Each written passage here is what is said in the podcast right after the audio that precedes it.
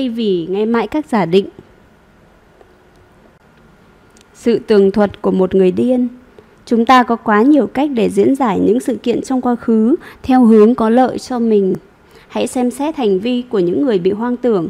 Tôi có vinh hạnh được làm việc với nhiều đồng nghiệp, những người thường che giấu các rối loạn hoang tưởng nhưng thực thoảng vẫn tẩy lộ ra bên ngoài. Họ là những người cực kỳ thông minh, vẫn có thể khiến bạn ngạc nhiên bởi khả năng diễn giải một lời bình luận vô thưởng phô phạt theo lối cường điệu nhất nhưng lại vô cùng hợp lý. Nếu tôi nói, tôi e rằng khi đề cập đến một trạng thái không mong đợi nào đó, họ có thể diễn giải nó theo nghĩa đen rằng tôi đang nếm trải một nỗi lo thực sự và điều này sẽ châm ngòi cho tình tiết kinh dị theo lối của kẻ hoang tưởng đó. Khi đối mặt với sự lộn xộn như thế, có thể một vài người sẽ đi góp nhặt những chi tiết vụn vặt nhất rồi dựng lên một lý thuyết công phu và mạch lạc về việc tại sao lại có một chút âm mưu chống lại anh ta. Và nếu tập hợp được, ví dụ khoảng 10 gã hương hoang tưởng, tất cả đều đang trong trạng thái ảo giác, từng hồi, bạn sẽ nhận được 10 cách diễn giải khác nhau nhưng rất mạch lạc về các sự kiện. Khi tôi lên 7, cô giáo đã cho chúng tôi xem một bức tranh mô tả một nhóm người Pháp nghèo khổ thời Trung Cổ tại một bữa tiệc được tổ chức bởi những mạnh thường quân của họ. Và theo tôi nhớ là vị vua nhân từ nào đó. Họ đang cầm bát súp đưa lên miệng. Cô giáo bèn hỏi vì sao mũi của họ lại ở trong bát súp? Và tôi trả lời bởi họ không được dạy cách cư xử. Cô giáo đáp sai rồi vì họ đang đói. Tôi cảm thấy mình thật sự ngu ngốc khi nghĩ khi không nghĩ đến điều này. Nhưng lúc đó tôi lại không thể thiếu được điều, không thể hiểu được điều gì khiến cho lời giải đáp này được chấp nhận hơn so với các lời giải đáp khác. Hay vì cả tôi và cô giáo đều không sai. Có vẻ như không có hoặc có rất ít đồ dùng làm bằng bạc vào thời đó có vẻ là câu trả lời khả dĩ nhất. Ngoài những bóp méo về nhận thức của chúng ta, bản thân logic cũng có vấn đề làm thế nào một người vốn không có bất kỳ gợi ý gì vẫn có thể hình thành được những quan điểm hoàn toàn hợp lý và mạch lạc, trùng khớp với các quan sát và theo tuân theo mọi logic. Hãy nghĩ mà xem, hai người có thể theo đuổi hai niềm tin trái ngược nhau, vốn cùng bắt nguồn từ một dữ liệu.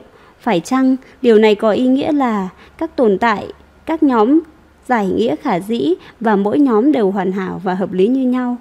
Dĩ nhiên là không một người có thể có hàng triệu cách giải thích nhưng lời giải thích đúng thì chỉ có một mà thôi dù điều đó có nằm trong phạm vi hiểu biết của chúng ta hay không trong một tranh luận nổi tiếng nhà logic học W.V. Quinn đã chứng minh rằng có tồn tại các nhóm diễn giải và nguyên lý nhất quán có thể thích hợp với một chuỗi sự việc nào đó cái nhìn thấu đáo đó cảnh tỉnh chúng ta rằng nếu chỉ thiếu vắng những thứ vô nghĩa thì chưa đủ để kết luận điều gì đó là đúng Luận đề của Queen có liên quan đến khám phá thế giới của ông về việc chuyển ngữ các câu phát ngôn đơn giản. Một người có thể có hàng tỷ cách để dịch một câu văn. Xin lưu ý rằng những ai thích bới, bới lông tìm vết có thể phát hiện ra một khía cạnh có tính tự bác bỏ trong chính bài viết của Queen, Tôi tự hỏi, không biết làm thế nào, ông ấy lại hy vọng chúng ta có thể hiểu không biết làm thế nào, ông ấy lại hy vọng chúng ta sẽ không hiểu luận điểm này theo hàng tỷ cách. Điều này không có nghĩa là chúng ta không thể bàn về các nguyên nhân, vẫn có nhiều cách để thoát khỏi lối ngụy biện thường thuật. Bằng cách nào? Bằng cách đưa ra các phỏng đoán và tiến hành thí nghiệm hoặc như chúng ta đã thấy trong phần 2, đưa ra những dự đoán có thể kiểm tra được. Các thí nghiệm tâm lý các thí nghiệm tâm lý mà tôi đang bàn tới ở đây sẽ diễn ra như cách như sau. Chọn một nhóm dân cư và tiến hành kiểm nghiệm. Kết quả có thể được ghi nhận tại Tennessee, Trung Quốc hay thậm chí ở Pháp.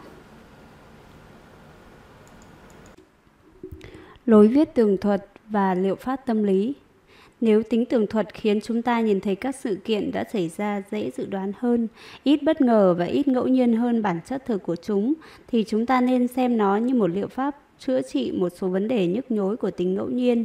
Lấy ví dụ về một sự kiện không dễ chịu nào đó, chẳng hạn như tai nạn ô tô, mà bạn cảm thấy mình có trách nhiệm gián tiếp, sẽ để lại trong bạn một dư vị xấu kéo dài. Bạn bị dằn vặt bởi ý nghĩ mình đã ghi ra thương tích cho các hành khách. Lúc nào bạn cũng nghĩ rằng lẽ ra mình đã có thể tránh được tai nạn đó.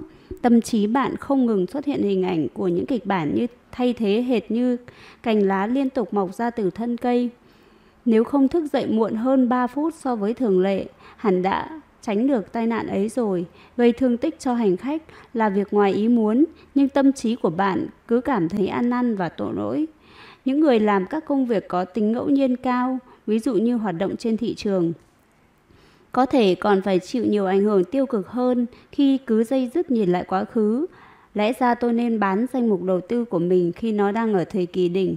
Nếu mua cổ phiếu này cách đây vài năm thì giờ tôi đã đang lái chiếc xe môi trần màu hồng rồi, vân vân và vân vân. Nếu là một chuyên gia, bạn có thể cảm thấy mình đã mắc phải một sai lầm hay tệ hại hơn, nhiều sai lầm khi không thể làm được những việc đại loại như mua một tờ vé số chắc chắn trúng giải cho các nhà đầu tư của mình và cảm thấy cần phải xin lỗi vì chiến lược đầu tư khinh suất. Ý nói khinh suất sau khi đã nhìn lại quá khứ của mình. Làm thế nào để bạn có thể dứt bỏ sự dây dứt dai dẳng này? Đừng cố tìm cách tránh nghĩ về nó, điều này gần như là chắc chắn sẽ phản tác dụng. Giải pháp thích hợp hơn hết là hãy tăng tính tất yếu của sự kiện. Này, nó buộc phải xảy ra và lo lắng cũng chẳng có ích gì. Bằng cách nào để thực hiện được điều này? À, bằng phương pháp tường thuật. Bệnh nhân nào dành ra 15 phút mỗi ngày để ghi lại các vấn đề phát sinh trong ngày sẽ thật sự cảm nhận rõ hơn về những gì đang xảy ra với mình. Bạn sẽ cảm thấy ít tội lỗi hơn khi không thể né tránh một vài sự cố nào đó và cảm thấy ít phải chịu trách nhiệm về nó. Mọi thứ dường như tất yếu phải xảy ra.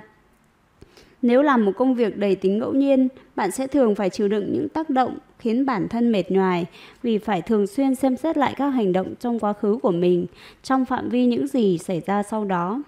Hãy luôn có sẵn một cuốn sổ ghi chép là điều tối thiểu mà bạn có thể làm trong những tình huống này. Sai lầm với độ chính xác tuyệt đối. Chúng ta hay nuôi dưỡng thái độ tẩy chay lệch lạc đối với những gì trừu tượng vào một ngày nào đó của tháng 12 năm 2003, khi Saddam Hussein bị bắt, bản tin lúc 13 giờ 1 phút của Bloomberg đã giật dòng tít. Ngân khố Mỹ gia tăng, vụ bắt giữ Hussein không thể tiêu diệt được chủ nghĩa khủng bố. Bất cứ khi nào thị trường có biến động, có phương tiện truyền thông đều cảm thấy phải đưa ra nguyên nhân Nửa tiếng sau, họ giật dòng tít mới khi chính khi trái phiếu chính phủ Mỹ rớt giá. Thật ra, chúng lên xuống suốt ngày, vì thế không có gì đặc biệt cả. Bản tin của Bloomberg lại đưa ra một lý do mới cho sự sụt giá đó như sau. Vụ bắt giữ Saddam vẫn là cùng một ông Saddam vào lúc 13 giờ 31 phút. Họ đăng một bản tin mới, ngân khố Mỹ sụt giảm. Vụ bắt giữ Hossein làm tăng sức hấp dẫn của các loại tài sản rủi ro. Như vậy, cùng một vụ bắt giữ, tức cùng một nguyên nhân, nhưng lại lý giải cho hai sự kiện đối lập nhau. Rõ ràng, điều này không thể xảy ra, hai sự kiện này không thể kết hợp với nhau. Liệu các nhà báo có đến phòng mạch bác sĩ mỗi sáng để tiêm dopamine hàng ngày nhằm tăng khả năng tường thuật của mình không? Thật mỉa mai là từ dope dùng để chỉ loại chất kích thích mà các vận động viên thường dùng để tăng thành tích thi đấu có cùng nguồn gốc với dopamine. Điều này xảy ra thường xuyên, người ta đưa ra một nguyên nhân để bạn chấp nhận một mẫu tin và để cho vấn đề trở nên cụ thể hơn. Sau thất bại của một ứng cử viên trong cuộc tranh cử, bạn sẽ nhận được nguyên nhân của việc cử tri không ủng hộ cho ứng cử viên đó. Bất kỳ nguyên nhân nào mà người ta có thể tưởng tượng ra đều được sử dụng. Tuy nhiên, các phương tiện truyền thông đã làm mọi cách để quy trình tưởng tượng đó trở nên toàn diện nhờ vào một cuộc một đạo quân kiểm tra thông tin. Cứ như thể họ muốn mắc sai lầm với độ chính xác tuyệt đối thay vì chấp nhận rằng mình chỉ đúng một cách tương đối như một nhà văn thuyết viết chuyện ngụ ngôn vậy. Lưu ý rằng khi không có bất kỳ thông tin nào về một người mà bạn bất kỳ bất ngờ gặp bạn thường có xu hướng sử dụng quốc tịch và lai lịch của cô ấy làm thuộc tính quan trọng nhất, giống như trường hợp của vị học giả người Ý mà tôi đã gặp vậy. Làm thế nào để biết được sự quy kết lai lịch ấy lại không có thật? Tôi đã tự tiến hành kiểm tra thực nghiệm bằng cách đếm số giao dịch viên có lai lịch giống mình, những người từng trải nghiệm cuộc chiến và giờ đã trở thành những người theo chủ nghĩa thực nghiệm hoài nghi và tôi đã không thể tìm được bất kỳ ai trong số 26 người được chọn. Vấn đề về quốc tịch có thể giúp bạn theo dệt nên một câu chuyện vĩ đại và làm thỏa mãn cơn khát tìm kiếm nguyên nhân của mình. Có vẻ như tất cả những lời giải thích trước đó đều tầm thường, cho đến khi ai đó tìm được câu trả lời rõ ràng hơn. Chẳng hạn như một luận cứ về tiến hóa có lý nào đó. Quả thật, con người thường có xu hướng tự lừa dối mình bằng lối tường thuật về bản sắc dân tộc, mà theo công trình nghiên cứu mang tính đột phá do 65 tác giả thực hiện đăng trên tạp chí Science, đã được chứng minh là hoàn toàn bịa đặt. Bản sắc của dân tộc có thể là đề tài thú vị cho các bộ phim, có thể được khai thác nhiều trong chiến tranh, nhưng lại là những khái niệm thuộc trường phái Plato không mang giá trị thực nghiệm nào cả. Tuy nhiên, cả người Anh lẫn những người không mang quốc tịch Anh đều sai lầm khi tin vào khí chất dân tộc Anh. Theo kinh nghiệm của tôi, so với quốc tịch thì giới tính, tầng lớp xã hội và nghề nghiệp có vẻ là những công cụ dự báo hữu hiệu hơn về hành vi của một người. Một người đàn ông Thụy Điển sẽ có nhiều đường điểm tương đồng với một người đàn ông Togo hơn so với một người phụ nữ Thụy Điển. Một triết gia người Peru sẽ có nhiều điểm tương đồng với một triết gia người Scotland hơn so với một người quản gia Peru và còn nhiều ví dụ khác nữa. Vấn đề về lạm dụng nguyên nhân này không phải ở các nhà báo, mà là ở công chúng. Không ai thèm bỏ ra một đô la để mua các thông tin thống kê chủ tượng, gợi nhớ về bài giảng nhàm chán thời còn đi học. Chúng ta muốn được nghe những câu chuyện và điều này không có gì là sai cả ngoại trừ việc nên kiểm tra một cách toàn diện hơn xem liệu câu chuyện đó có bóp méo sự thật quá mức hay không. Có thể nào một cuốn truyện giả tưởng sẽ cho chúng ta biết sự thật, trong khi người thật việc thật lại là nơi nuôi dưỡng sự dối trá. Liệu có khi nào truyền thuyết và và chuyện kể lại gần với sự thật hơn bản tin được xem xét kỹ lưỡng bởi ABC News? Hãy nhớ rằng các tờ báo đều cố gắng được sự thật hoàn đều cố gắng có được sự thật hoàn hảo nhưng lại thêu dệt nó thành một bài tường thuật để có thể truyền tải ấn tượng về thuyết nhân quả và tri thức. Nhưng than ôi, có những người chuyên kiểm tra sự thật nhưng lại không kiểm tra trí năng. Nhưng không có lý do gì chúng ta chỉ soi mói các nhà báo. Giới viện sĩ Hàn Lâm cũng làm điều này, nhưng họ khoác lên mình lớp vỏ ngôn ngữ trịnh trọng. Chúng ta sẽ nghiên cứu họ trong chương 10, chương về dự đoán. Ngoài tính tường thuật và tính nhân quả, cánh nhà báo và giới trí thức xã hội chuyên về sửa lại soundbite, hình ảnh, âm thanh được giới truyền thông chuyển đi như những hình ảnh tiêu biểu, không thể khiến giới này đơn giản hơn. Thay vào đó, họ gần như lúc nào cũng khiến nó có vẻ phức tạp hơn nhiều so với thực tế. Lần tới, khi bạn được yêu cầu thảo luận về các sự kiện diễn ra trên thế giới, hãy tìm cớ thoái thác và sử dụng những luận cứ mà tôi đã trình bày trong chương này để hoài nghi tính minh bạch của các nguyên nhân trực tiếp. Người ta sẽ nói rằng anh, chị phân tích quá xa rồi hoặc anh, chị phân tích quá phức tạp rồi. Tất cả những gì bạn cần nói là bạn không biết gì hết. Khoa học công tâm Giờ đây, nếu bạn nghĩ rằng khoa học là một đề tài trừu tượng, không chịu ảnh hưởng của thuyết duy cảm, và những bóp méo thì tôi có một vài thông tin có thể bạn thức tỉnh. Các nhà nghiên cứu theo chủ nghĩa thực nghiệm đã tìm ra bằng chứng cho thấy các nhà khoa học cũng dễ bị tác động bởi các bài tường thuật, các đề tựa nổi bật và các nút thắt gợi cảm về những sự kiện lớn lao hơn. Để chữa trị căn bệnh này, cần phải tiến hành các siêu phân tích về những công trình nghiên cứu khoa học mà trong đó một nhà nghiên một nhà siêu nghiên cứu sẽ xem xét thật kỹ toàn bộ tài liệu, kể cả các bài áo ít mang tính quảng cáo và đưa ra một bài tổng hợp. Tin tức giật gân về Thiên Nga đen. Bây giờ, chúng ta sẽ cùng nhau xem xét ảnh hưởng của lối viết tường thuật đến hiểu biết của chúng ta về Thiên Nga đen. Bài tường thuật cùng với đặc tính nổi bật của thông tin giật gân có thể làm nhiễu dự đoán của chúng ta về các khả năng xảy ra. Hãy phân tích thí nghiệm dưới đây của Kahneman và Tversky. Bộ đôi đã được nhắc đến trong chương trước. Các đối tượng tham gia thí nghiệm là những chuyên gia dự đoán được yêu cầu tưởng tượng ra các viễn cảnh sau, đồng thời dự đoán xác suất xảy ra của chúng. A. Một trận lũ lụt một trận lụt dữ dội xảy ra tại Mỹ làm hơn 1.000 người thiệt mạng. B. Một trận động đất xảy ra tại California gây ra lũ lụt dữ dội và làm hơn 1.000 người thiệt mạng. Những người tham gia thí nghiệm ước đoán rằng Sự kiện đầu tiên ít có khả năng xảy ra hơn so với sự kiện thứ hai. Tuy nhiên, trận động đất tại California chính là nguyên nhân mà người ta có thể tưởng tượng ra. Điều này làm tăng đáng kể tính hữu dụng trí lực, mà ở đây được hiểu là xác suất ước lượng về viễn cảnh lũ lụt. Tương tự, nếu tôi hỏi có bao nhiêu ca ung thư phổi có khả năng xảy ra trên khắp đất nước này, bạn sẽ đưa ra một con số như nửa triệu ca chẳng hạn. Bây giờ, đổi lại, nếu tôi hỏi có bao nhiêu ca ung thư phổi do hút thuốc, nhiều khả năng là bạn sẽ đưa ra một con số cao hơn rất nhiều, có thể đoán là cao gấp hai lần con số trước đó. Thêm vào từ do khiến vấn đề trở nên đáng tin cậy hơn và hợp lý hơn nhiều. Ung thư do hút thuốc có vẻ như hợp lý hơn ung thư mà không có nguyên nhân rõ ràng. Một nguyên nhân không xác định đồng nghĩa với việc không có nguyên nhân nào hết. Tôi sẽ quay lại với câu chuyện của E.M. Foster được trình bày trong phần đầu của chương, nhưng dưới góc độ của môn khoa học xác suất. Câu nào trong hai câu dưới đây hợp lý hơn? Cuộc sống hôn nhân của Jay có vẻ rất hạnh phúc. Anh ta giết vợ mình.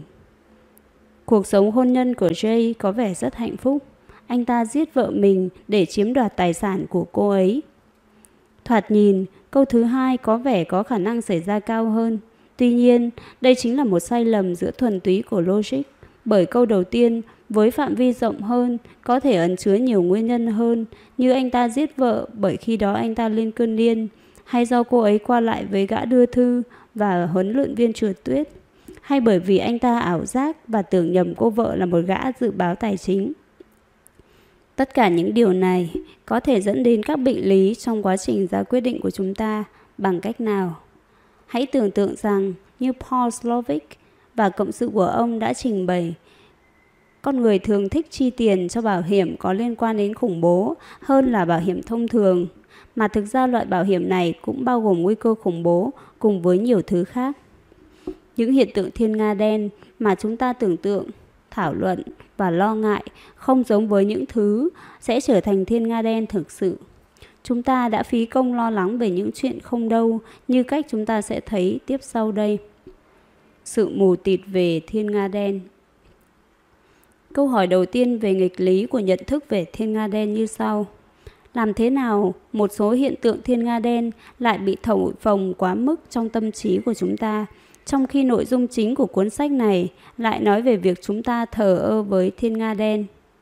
Câu trả lời chính là có hai bất lồng của các biến cố hiếm. A.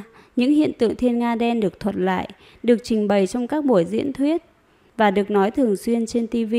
Và B những hiện tượng không ai nhắc đến bởi chúng không thuộc về một hình mẫu nào cả. Những thứ khiến bạn cảm thấy xấu hổ khi thảo luận công khai bởi chúng dường như không hợp lý chút nào cả.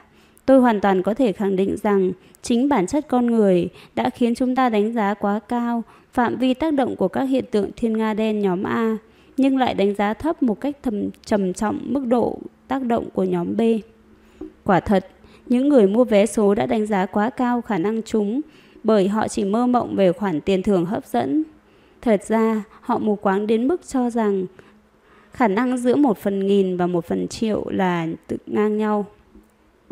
Phần lớn các nghiên cứu thử nghiệm đều khớp với khuôn mẫu của việc đánh giá quá cao hay quá thấp các hiện tượng thiên nga đen.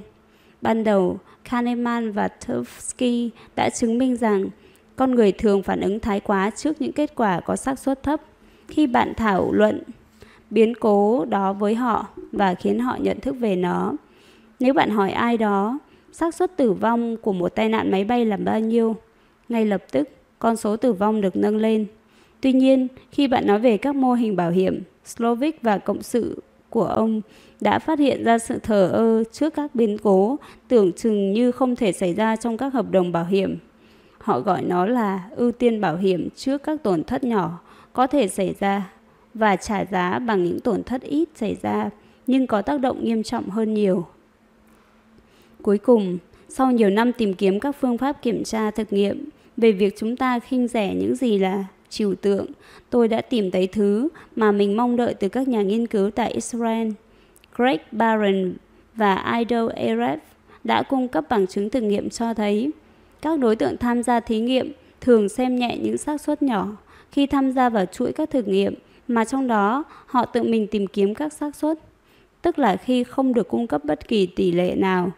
Nếu số bi đỏ bạn lấy ra từ một cái bình là rất nhỏ, trong khi đó số bi đen lại rất nhiều, và nếu không có kiến thức về tỷ lệ tương đối, nhiều khả năng bạn sẽ đánh giá thấp số bi đỏ ấy. Chỉ khi nào biết được tần số xuất hiện của nó, chẳng hạn như bi đỏ chiếm 3%, bạn mới đánh giá cao nó trong quyết định mạo hiểm của mình. Tôi đã mất nhiều thời gian tự vấn bản thân về việc không biết làm cách nào để những người thiển cận và có tư duy ngắn hạn như chúng ta lại có thể sống sót trong một môi trường hoàn toàn không phải medio Christian này. Một ngày nọ, nhìn vào bộ râu vốn khiến tôi trông già hơn 10 tuổi và nghĩ về niềm vui được triển lãm nó, tôi chợt nhận ra một điều. Việc kính lão đắc thọ trong nhiều xã hội có thể là một loại hình bù, có thể là một hình thức bổ đắp cho trí nhớ ngắn hạn của chúng ta. Chữ Senate, Viện Nguyên Lão, Viện Nguyên Lão có nguồn gốc từ chữ senatus, có nghĩa là có tuổi trong tiếng Latin, còn chữ sheikh trong tiếng Ả Rập vừa có nghĩa là thành viên của trí thức giới cầm quyền của giới, thành viên của giới trí thức cầm quyền vừa là người cao tuổi. Người cao tuổi chính là kho lưu trữ quý báu và những là kho lưu trữ quý báu những kiến thức quy nạp phức tạp. Trong đó bao gồm cả thông tin về các biến cố hiếm. Họ có thể khiến chúng ta hoảng sợ bởi những câu chuyện của mình. Đó là nguyên nhân vì sao chúng ta bị kích động quá mức khi nghĩ về một hiện tượng thiên nga đen cụ thể nào đó. Tôi cảm thấy rất hào hứng khi phát hiện ra điều này. Cũng đúng, trong thế giới động vật, một bài báo đăng trên tạp chí Science đã chỉ ra trong xã hội loài voi, những con cá voi đầu đàn, những con voi cái đầu đoàn sẽ đóng vai trò người dẫn dắt khi các biến cố hiếm xảy ra. Chúng ta học hỏi từ sự lặp lại và phải trả giá bằng những kiến, biến cố chưa từng xảy ra trước đây. Các biến cố không lặp lại thường bị lãng quên cho đến khi thực tại xảy ra. Đồng thời, chúng bị đánh giá quá mức trong một khoảng thời gian ngắn nhất định sau đó. Sau một hiện tượng thiên nga đen như sự kiện 11 tháng 9 năm 2001, người ta đoán rằng nó sẽ lặp lại trong khi trên thực tế khả năng được nhiều người đánh giá là rất thấp. Chúng ta thích nghĩ về các hiện tượng thiên nga đen cụ thể mà mình đã biết, trong khi trên thực tế bản chất của tính ngẫu nhiên lại nằm ở chính sự tưởng tượng của nó. Như tôi đã trình bày ở trong phần mở đầu, đó chính là định nghĩa không đúng như về một vị thần. Nhà kinh tế học Hyman Minsky đã nhìn thấy các chu kỳ mạo hiểm trong nền kinh tế tuân theo một khuôn mẫu sau tính ổn định và việc thiếu vắng các cuộc khủng hoảng sẽ làm tăng sự mạo hiểm, tính tự mãn và nhận thức khinh suất về khả năng xảy ra khó khăn. Và rồi, khi một cuộc khủng hoảng xảy ra, người ta trở nên bàng hoàng và sợ hãi, không dám đầu tư nữa. Thật lạ lùng là cả Minsky cùng trường phái hậu Keynes của ông lẫn trường phái đối lập. Những nhà kinh tế học tự do, chủ nghĩa Áo lại có cùng một phân tích ngoại trừ việc nhóm đầu tiên ủng hộ can hiệp của chính phủ nhằm bôi trơn các chu kỳ đó, trong khi nhóm thứ hai lại tin rằng những công bộc của nhân dân không đáng tin cậy để được giao phó trọng trách giải quyết các vấn đề như thế. Mặc dù có vẻ như hai trường phái tư tưởng này đang đấu tranh với nhau, nhưng thực ra họ lại nhất trí với nhau khi rất xem trọng tầm ảnh hưởng của tính bất định cơ sở và hoạt động bên ngoài những bộ phận kinh tế chính thống Mặc dù có nhiều doanh nhân và những người không thuộc giới học thuật cũng đi theo hai trường phái ấy. Rõ ràng, việc tập trung vào tính bất định, cơ sở đã gây ra những lo ngại cho những người theo chủ nghĩa Plato. Tất cả những thí nghiệm về xác suất mà tôi thảo luận trong phần này đều quan trọng. Chúng chỉ ra cách mà chúng ta qua mặt bởi sự hiếm hoi của thiên nga đen, chứ không phải tác động của chúng. Trong một nghiên cứu sơ bộ, nhà tâm lý học Dan Goldstein và tôi đã giới thiệu cho sinh viên trường kinh doanh London hai ví dụ thuộc hai miền Mediocristian và Extreme Chúng tôi lựa chọn chiều cao, cân nặng và lượng truy cập cao nhất của mỗi website. Những sinh viên tham gia thí nghiệm rất giỏi phán đoán vai trò của các biến cố hiếm trong các môi trường theo kiểu Medio Christian. Nhưng trực giác của họ đành chào thua trước những biến số nằm ngoài môi trường Medio Christian. Điều này chứng tỏ rằng chúng ta thực sự không có khả năng phán đoán tác động của những điều tưởng chừng như không thể, chẳng hạn như đóng góp của tác phẩm bom tấn vào tổng doanh số sách bán ra.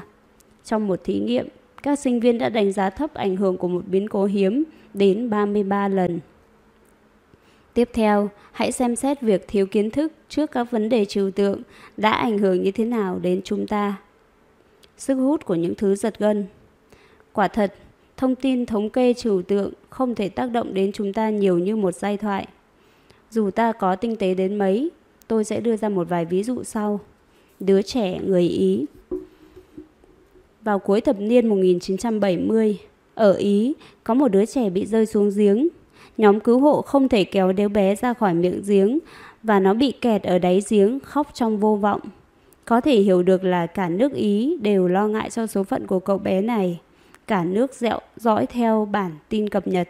Tiếng khóc của đứa bé khiến cho các nhân viên cứu hộ và cánh nhà báo bất lực đau xé lòng vì cảm giác tội lỗi. Chân dung cậu bé được các tờ báo, tạp chí địa phương đăng lại tại những vị trí nổi bật và dường như khắp nơi thuộc trung tâm Milan đều đầy ắp những hình ảnh về cảnh ngộ khốn khó của cậu bé. Cùng thời điểm đó, cuộc nội chiến Liban đang diễn ra khốc liệt, nhưng thỉnh thoảng cũng có lúc đình chiến. Trong cơn hỗn loạn đó, người Liban vẫn dõi theo số phận của đứa bé đó, đứa bé người Ý. Cách đó năm dặm, người ta đang chết về chiến tranh, người dân đang hoảng sợ trước các vụ tấn công bằng ô tô cải bom, nhưng sứ phận của đứa bé người Ý vẫn chiếm vị trí quan tâm hàng đầu trong cộng đồng Thiên Chúa giáo tại Beirut. Người ta nói với tôi rằng thằng bé tội nghiệp ấy mới dễ thương làm sao. Cả thành phố thở phào nhẹ nhõm khi cuối cùng đứa bé đã được cứu. Có thể Stalin, người biết vài điều về tỷ lệ tử vong sẽ nói một người chết là một bi kịch. Nhưng một triệu người thương vong lại là một con số thống kê. Chúng ta không chú ý đến các con số thống kê. Chủ nghĩa khủng bố đã gây ra gần 13 triệu thương vong mỗi năm. Nhưng kẻ sát nhân lớn nhất vẫn chính là môi trường. Nhưng chỉ có chủ nghĩa khủng bố gây ra làn phóng phẫn nộ. Điều này khiến chúng ta đánh giá quá cao khả năng xảy ra của các cuộc tấn công khủng bố mới ở dạng tiềm năng và phản ứng còn quyết liệt hơn và phản ứng còn quyết liệt hơn thế khi xảy ra một cuộc tấn công thực sự.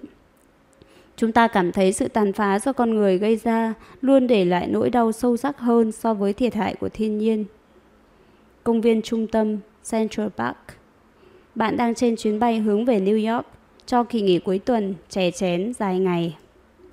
Bạn ngồi cạnh một nhân viên bán bảo hiểm mà với đặc trưng của một người bán hàng, anh ta không thể nào ngừng nói được. Đối với anh ta, không nói chuyện là một hoạt động đòi hỏi nhiều nỗ lực. Anh ta sẽ kể cho bạn nghe về người em họ, người sẽ cùng tham gia kỳ nghỉ này với anh ta. Đang làm trong một văn phòng luật, nơi người anh em song sinh của đối tác người em vợ của anh ta đã bị bóp cổ chết tại công viên trung tâm. Quả thật, đó chính là trung viên công tâm, đó chính là công viên trung tâm của một New York tráng lệ. Chuyện xảy ra vào năm 1989, nạn nhân xấu số ấy khi ấy mới 38 tuổi, có vợ và ba con.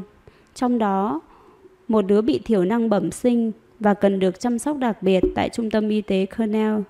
Ba đứa trẻ, một trong số đó phải được chăm sóc đặc biệt, đã mổ cô bố trong chuyến viếng thăm ngu xuẩn tới công viên trung tâm của người đàn ông 38 tuổi này. Như vậy, chắc bạn sẽ không dám đến công viên trung tâm trong kỳ nghỉ nữa. Bạn biết rằng mình có thể kiếm được số liệu thống kê về tội phạm từ website hay bất cứ nguồn tài liệu nào khác hơn là tin vào thông tin có tính giai thoại từ một người bán hàng không kiểm soát được cái miệng của anh ta. Nhưng bạn không thể bỏ qua câu chuyện trên. Trong một khoảnh khắc, cái tên công viên trung tâm gợi lên hình ảnh một người đàn ông nghèo khổ, thấp kém, nằm trên bãi cỏ dơ bẩn. Phải có thật nhiều thông tin thống kê nữa mới có thể khiến bạn không còn do dự. Chạy xe mô tô Tương tự như vậy, cái chết của một người họ hàng do tai nạn mô tô sẽ ảnh hưởng mạnh đến quan điểm của bạn hơn các bài phân tích thống kê về tai nạn mô tô. Bạn có thể dễ dàng tìm thấy số liệu thống kê này trên trang web do những thứ khô cứng đó không dễ gì đi vào đầu bạn. Tôi có thể cưỡi trên chiếc xe Vespa màu đỏ của mình chạy vòng quanh thành phố bởi vì chưa có ai sống gần đó gặp tai nạn cả. Mặc dù xét trên khía cạnh logic, tôi nhận thức được vấn đề này nhưng cũng không thể làm gì để thay đổi nó. Giờ đây, tôi không còn phản đối những người khuyến khích việc sử dụng văn phong tường thuật để gây chú ý. Quả thật, ý thức của chúng ta có thể liên quan đến khả năng dựng lên một câu chuyện nào đó về chính mình. Vấn đề ở đây là lối văn tường thuật có thể gây chết người nếu sử dụng không đúng chỗ. Những lối đi tắt Việc dừng lại ở lối viết tường thuật tiếp sau đây, tôi sẽ thảo luận thêm nhiều thuộc tính của tư duy và suy luận ẩn sau sự nông cạn quẻ quặt của chúng ta. Những khiếm khuyết trong suy luận này đã được phân loại và nghiên cứu theo phương pháp truyền thống được thực hiện bởi trường phái mang tên Hiệp hội đánh giá và ra quyết định. Đây là một tổ chức có tính học thuật và chuyên nghiệp duy nhất mà tôi tham dự và thật sự cảm thấy tự hào. Những lần nhóm họp của hội không khiến tôi cảm thấy căng thẳng hay tức giận. Hiệp hội này có liên kết với trường phái nghiên cứu do Daniel Kahneman, Amos Tversky và các cộng sự như Robin Dawes, Paul Slovic khởi xướng. Hầu hết những người tham gia hiệp hội đều là các nhà tâm lý học theo chủ nghĩa hoài nghi và các nhà khoa học về nhận thức. Những người luôn tuân thủ chặt chẽ các phương pháp luận của mình khi thực hiện các thí nghiệm dưới dạng thí nghiệm vật lý, chính xác và có kiểm chứng trên con người. Đồng thời, phân loại các phản ứng của con người với mức độ lý thuyết hóa thấp nhất. Họ tìm kiếm những thứ có tính quy củ. Lưu ý rằng các nhà tâm lý học thực nghiệm thường sử dụng đường cong hình chuông để phát hiện ra sai sót trong các phương pháp thử nghiệm của mình. Nhưng chúng ta sẽ tìm hiểu chi tiết hơn trong chương 15 đây chính là một trong những ứng dụng thích hợp hiếm hoi của đường cong hình chuông trong ngành khoa học xã hội nhờ vào bản chất của các thí nghiệm đặc thù của ngành này. Chúng ta đã gặp vài kiểu thí nghiệm như thế trong chương này. Đoạn nói về đoạn lũ lụt của California và trong phần nhận diện thiên kiến chứng thực ở chương 5. Các nhà nghiên cứu này đã sử dụng hình thức tư duy kép để mô tả các hoạt động của chúng ta và phân chúng thành hai hệ thống gồm hệ thống 1 và hệ thống 2, hay dựa trên thực nghiệm và dựa trên suy ngẫm. Sự khác biệt đó rất rõ ràng. Hệ thống 1 Hệ thống dựa trên thực nghiệm, không đòi hỏi nhiều nỗ lực, tính tự động, nhanh chóng, không rõ ràng. Nghĩa là chúng ta sử dụng nó một cách vô thức, được xử lý song song và có thể tự mắc lỗi. Nó là thứ mà chúng ta gọi là trực giác và thực hiện những hoạt động này một cách nhanh chóng, thành thạo, hay còn gọi là trong chớp mắt, ăn theo, tựa theo cuốn sách thuộc hàng bán chạy nhất của Malcolm Gladwell. Một hệ thống một rất cảm tính, chính xác bởi nó diễn ra nhanh chóng, hình thành những lối tắt gọi là suy nghiệm. Phương pháp giải quyết vấn đề bằng cách đánh giá kinh nghiệm và tìm kiếm giải pháp qua thực nghiệm, cho phép chúng ta thực hiện các chức năng một cách nhanh chóng và hiệu quả. Dan Goldstein gọi những thứ của phương pháp suy nghiệm này là nhanh chóng và ít tốn kém. Còn người khác thích gọi nó là nhanh chóng và bẩn thỉu. Giờ đây, những lối đi tắt này hiển nhiên là tốt, bởi chúng diễn ra nhanh chóng, nhưng cũng có lúc có thể dẫn đến những sai lầm nghiêm trọng. Ý tưởng cốt lõi này đã hình thành nên một trường phái nghiên cứu mang tên suy nghiệm và thiên kiến. Suy nghiệm tương ứng với việc nghiên cứu các lối đi tắt, còn thiên kiến tượng trưng cho những sai lầm. Hệ thống 2 Hệ thống dựa trên suy ngẫm là cái mà chúng ta thường gọi là tư duy. Nó chính là những gì bạn sử dụng trong lớp học, đòi hỏi nhiều nỗ lực, ngay cả với người Pháp. Chặt chẽ, chậm rãi, logic, theo trình tự, lũy tiến và nhận thức. Bạn có thể tuân theo các bước này một cách suy luận của mình. Nó không phạm nhiều lỗi như hệ thống tư duy trên thực nghiệm, bởi bạn biết kết quả mình nhận được xuất phát từ đâu và có thể giả soát lại các bước để sửa chữa và tăng tính thức ứng, tăng tính thức thích ứng. Hầu hết sai lầm trong suy luận của chúng ta đều bắt nguồn từ việc suy nghĩ rằng suy nghĩ mình suy nghĩ rằng mình đang sử dụng hệ thống 2 trong khi trên thực tế lại đang sử dụng hệ thống 1. Vì sao lại thế?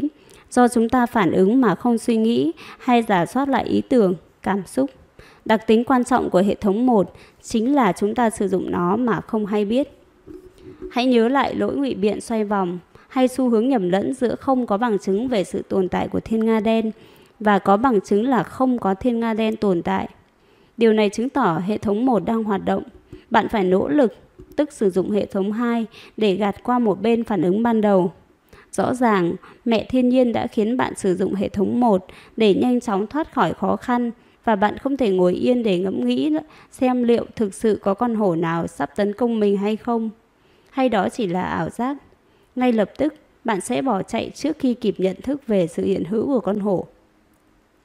Người ta cho rằng cảm xúc chính là thứ vũ khí mà hệ thống 1 đã sử dụng để điều khiển và buộc chúng ta phải hành động nhanh chóng. Nó điều khiển hành động né tránh rủi ro hiệu quả hơn so với hệ thống nhận thức của chúng ta rất nhiều. Thật vậy, các nhà sinh học thần kinh, những người chuyên nghiên cứu về hệ thống kiểm cảm xúc, đã chỉ ra mức độ phản ứng thường xuyên của hệ thống này trước sự hiện diện của nguy hiểm rất lâu trước khi chúng ta thực sự nhận thức về nguy cơ đó. Chúng ta cảm thấy sợ hãi và bắt đầu phản ứng khoảng vài nghìn giây trước khi nhận ra mình đang đối diện với một con rắn.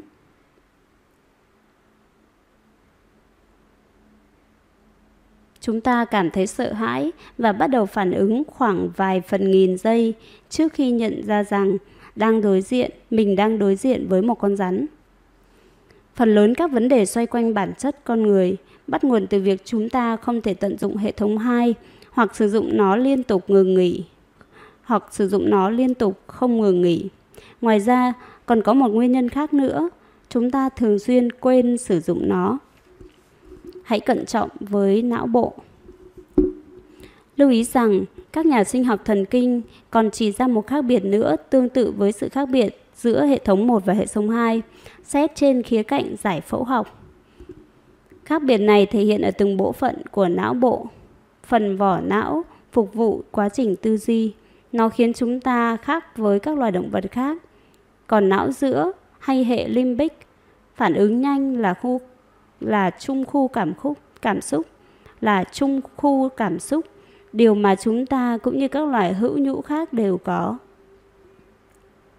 là một người theo chủ nghĩa thực nghiệm hoài nghi, tôi không muốn trở thành con gà tây vì thế, tôi không muốn chỉ tập trung vào các cơ quan đặc biệt đặc trưng của não bộ bởi chúng ta không thể quan sát được tường tận các chức năng của nó một số người cố gắng xác định cái gọi là liên tương tương liên thần kinh neural correlates của quá trình ra quyết định hay quyết tâm hơn còn muốn tìm kiếm tìm kiếm thể nền thần kinh neutral substrate của trí nhớ chẳng hạn. Não bộ có thể là một cấu trúc phức tạp hơn chúng ta nghĩ. Trong quá khứ, chúng ta vẫn thường mắc sai lầm khi nghiên cứu về cấu trúc giải phẫu của nó. Tuy nhiên, chúng ta có thể ước đoán được các quy luật thông qua các thí nghiệm chính xác và toàn diện về cách phản ứng của con người trong một số hoàn cảnh cụ thể và sau đó lưu lại những gì mình thấy.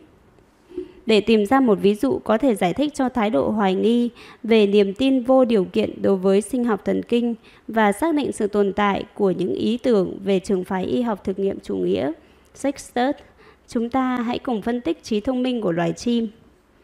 Nhiều tài liệu khác nhau cho rằng vỏ não là nơi các loài động vật thực hiện chức năng tư duy và rằng những sinh vật nào có vỏ lạ, vỏ não lớn nhất thì thông minh nhất. Loài người chúng ta có vỏ não lớn lớn nhất. Tiếp đến là các giám đốc ngân hàng, cá heo và những người họ hàng của chúng ta, loài vượn. À, hóa ra là các loài chim như loài vẹt chẳng hạn cũng có chỉ số thông minh cao tương đương với cá heo đấy. Tuy nhiên, trí thông minh của loài chim cũng tương ứng với kích cỡ của một bộ phận khác của não bộ có tên gọi là siêu thể vân hyperstriatum. Hyperstriatum. Do đó, sinh học thần kinh cùng với thuộc tính khoa học tự nhiên, vật lý của nó cũng có lúc đánh lừa bạn bằng một phát ngôn rút gọn kiểu Plato. Tôi hết sức ngạc nhiên vì những người theo chủ nghĩa thực nghiệm vốn hoài nghi về mối quan hệ giữa giải phẫu và chức năng lại có thể thấu hiểu như thế. Thảo nào mà trường phái của họ chỉ chiếm một phần khiêm tốn trong lịch sử tri thức. Là người theo chủ nghĩa thực nghiệm hoài nghi, tôi thích những thí nghiệm về tâm lý dựa theo thực nghiệm hơn là phương pháp dọi cắt lớp MRI dựa vào các nguyên lý của những nhà thần kinh học. Dù rằng đối với công chúng, các thử nghiệm trước đó có vẻ không được khoa học cho lắm. Làm cách nào để tránh lối liên tưởng tường thuật? Tôi sẽ kết luận vấn đề như thế này. Hiểu biết sai lệch của chúng ta về thiên nga đen phần lớn xuất phát từ việc sử dụng hệ thống một, nghĩa là những bài tường thuật, những tin tức giật gân cũng như những hành vi cảm xúc đã khiến chúng ta có cái nhìn sai lệch về khả năng xảy ra của các biến cố. Trong khi ngày qua ngày, chúng ta không xem xét nội tâm ở mức đủ để nhận ra rằng hiểu biết của mình về những gì đang diễn ra ít hơn cái mà bản thân mình chắc chắn nhận được từ một quan sát công tâm về các trải nghiệm trong quá khứ. Chúng ta cũng có xu hướng quên đi khái niệm về thiên nga đen ngay sau khi nó xảy ra bởi nó quá trừu tượng và thay vào đó tập trung vào những biến cố xác định, sinh động và dễ dàng đi vào đầu hơn. Chúng ta thật sự lo lắng về các hiện tượng thiên nga đen nhưng lại lo không đúng chỗ. Tôi sẽ đưa Medio Christian vào đây. Trong Medio Christian, lối viết tường thuật dường như phát huy tác dụng. Quá khứ sẽ nhượng bộ trước sự thẩm tra của chúng ta, nhưng điều này không xảy ra trong Medio trong Extremism, bởi đây là nơi không có sự lặp lại, là nơi mà bạn cần phải hoài nghi về quá khứ bí ẩn và né tránh thể văn tường thuật rõ ràng và dễ dãi. Giả định rằng tôi đang vô cùng túng thiếu thông tin, tôi thường xuyên cảm thấy mình đang sống ở một nơi nào khác, với hành tinh nơi những người bạn đồng trang lứa đang sống. Điều này đôi lúc khiến mình cảm thấy vô cùng đau khổ. Giống như có một con virus đã điều khiển trí não của những người này, khiến họ không thể nhìn thấy những gì đang sắp diễn ra ở phía trước. Một thiên nga đen đang lẩn khuất đâu đó. Cách phòng tránh những rủi ro của lối liên tưởng tường thuật là ủng hộ hoạt động thực nghiệm hơn là hình thức kể chuyện. Thực nghiệm hơn lịch sử, kiến thức lâm sàng hơn lý thuyết. Rõ ràng, một tờ báo không thể tiến hành thực nghiệm, nhưng có thể lựa chọn báo cáo này thay cho báo cáo kia. Có nhiều nghiên cứu thực nghiệm cần trình bày và làm sáng tỏ, nhưng những gì tôi đang làm trong cuốn sách này để trở thành một người theo chủ nghĩa thực nghiệm không có nghĩa là bạn phải có hẳn một phòng thí nghiệm dưới tầng hầm nhà mình. Bạn chỉ cần một hệ tư tưởng ủng hộ một nhóm kiến thức nào đó hơn các nhóm khác.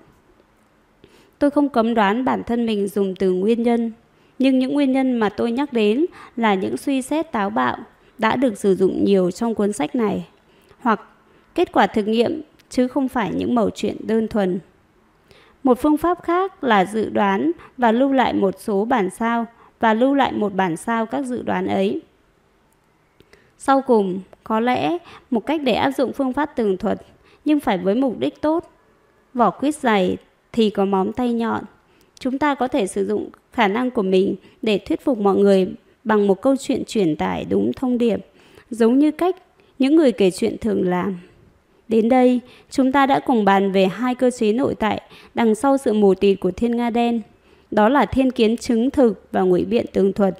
Chương tiếp theo sẽ đi sâu vào một cơ chế bên ngoài, thiếu sót trong cách tiếp cận và diễn giải các biến cố được ghi nhận, cũng như lỗi trong cách chúng ta hành động theo các biến cố sau này.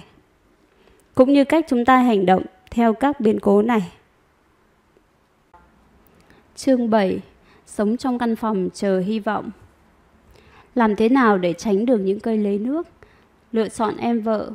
Cuốn sách yêu thích của Jevgenia, Những gì sa mạc có thể và không thể tạo ra.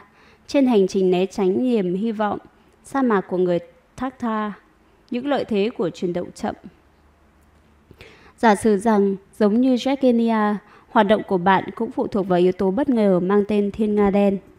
Tức bạn là một con gà Tây ngược đời, các hoạt động tri thức và khoa học nghệ thuật đều phụ thuộc phạm vi extremism, nơi có sự tập trung cao độ về thành công với một số ít những người chiến thắng chia nhau phần lớn tài sản. Có vẻ như điều này cũng đúng với những hoạt động chuyên môn mà tôi cảm thấy thú vị không còn nhàm chán nữa.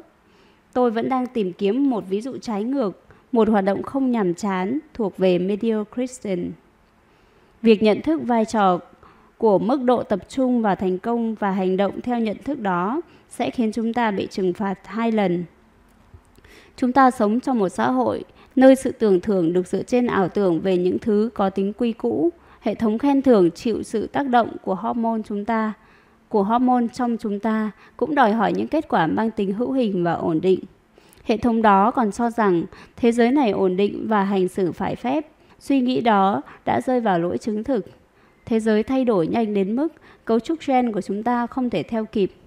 Chúng ta không thể không được hoan nghênh trong chính môi trường của mình.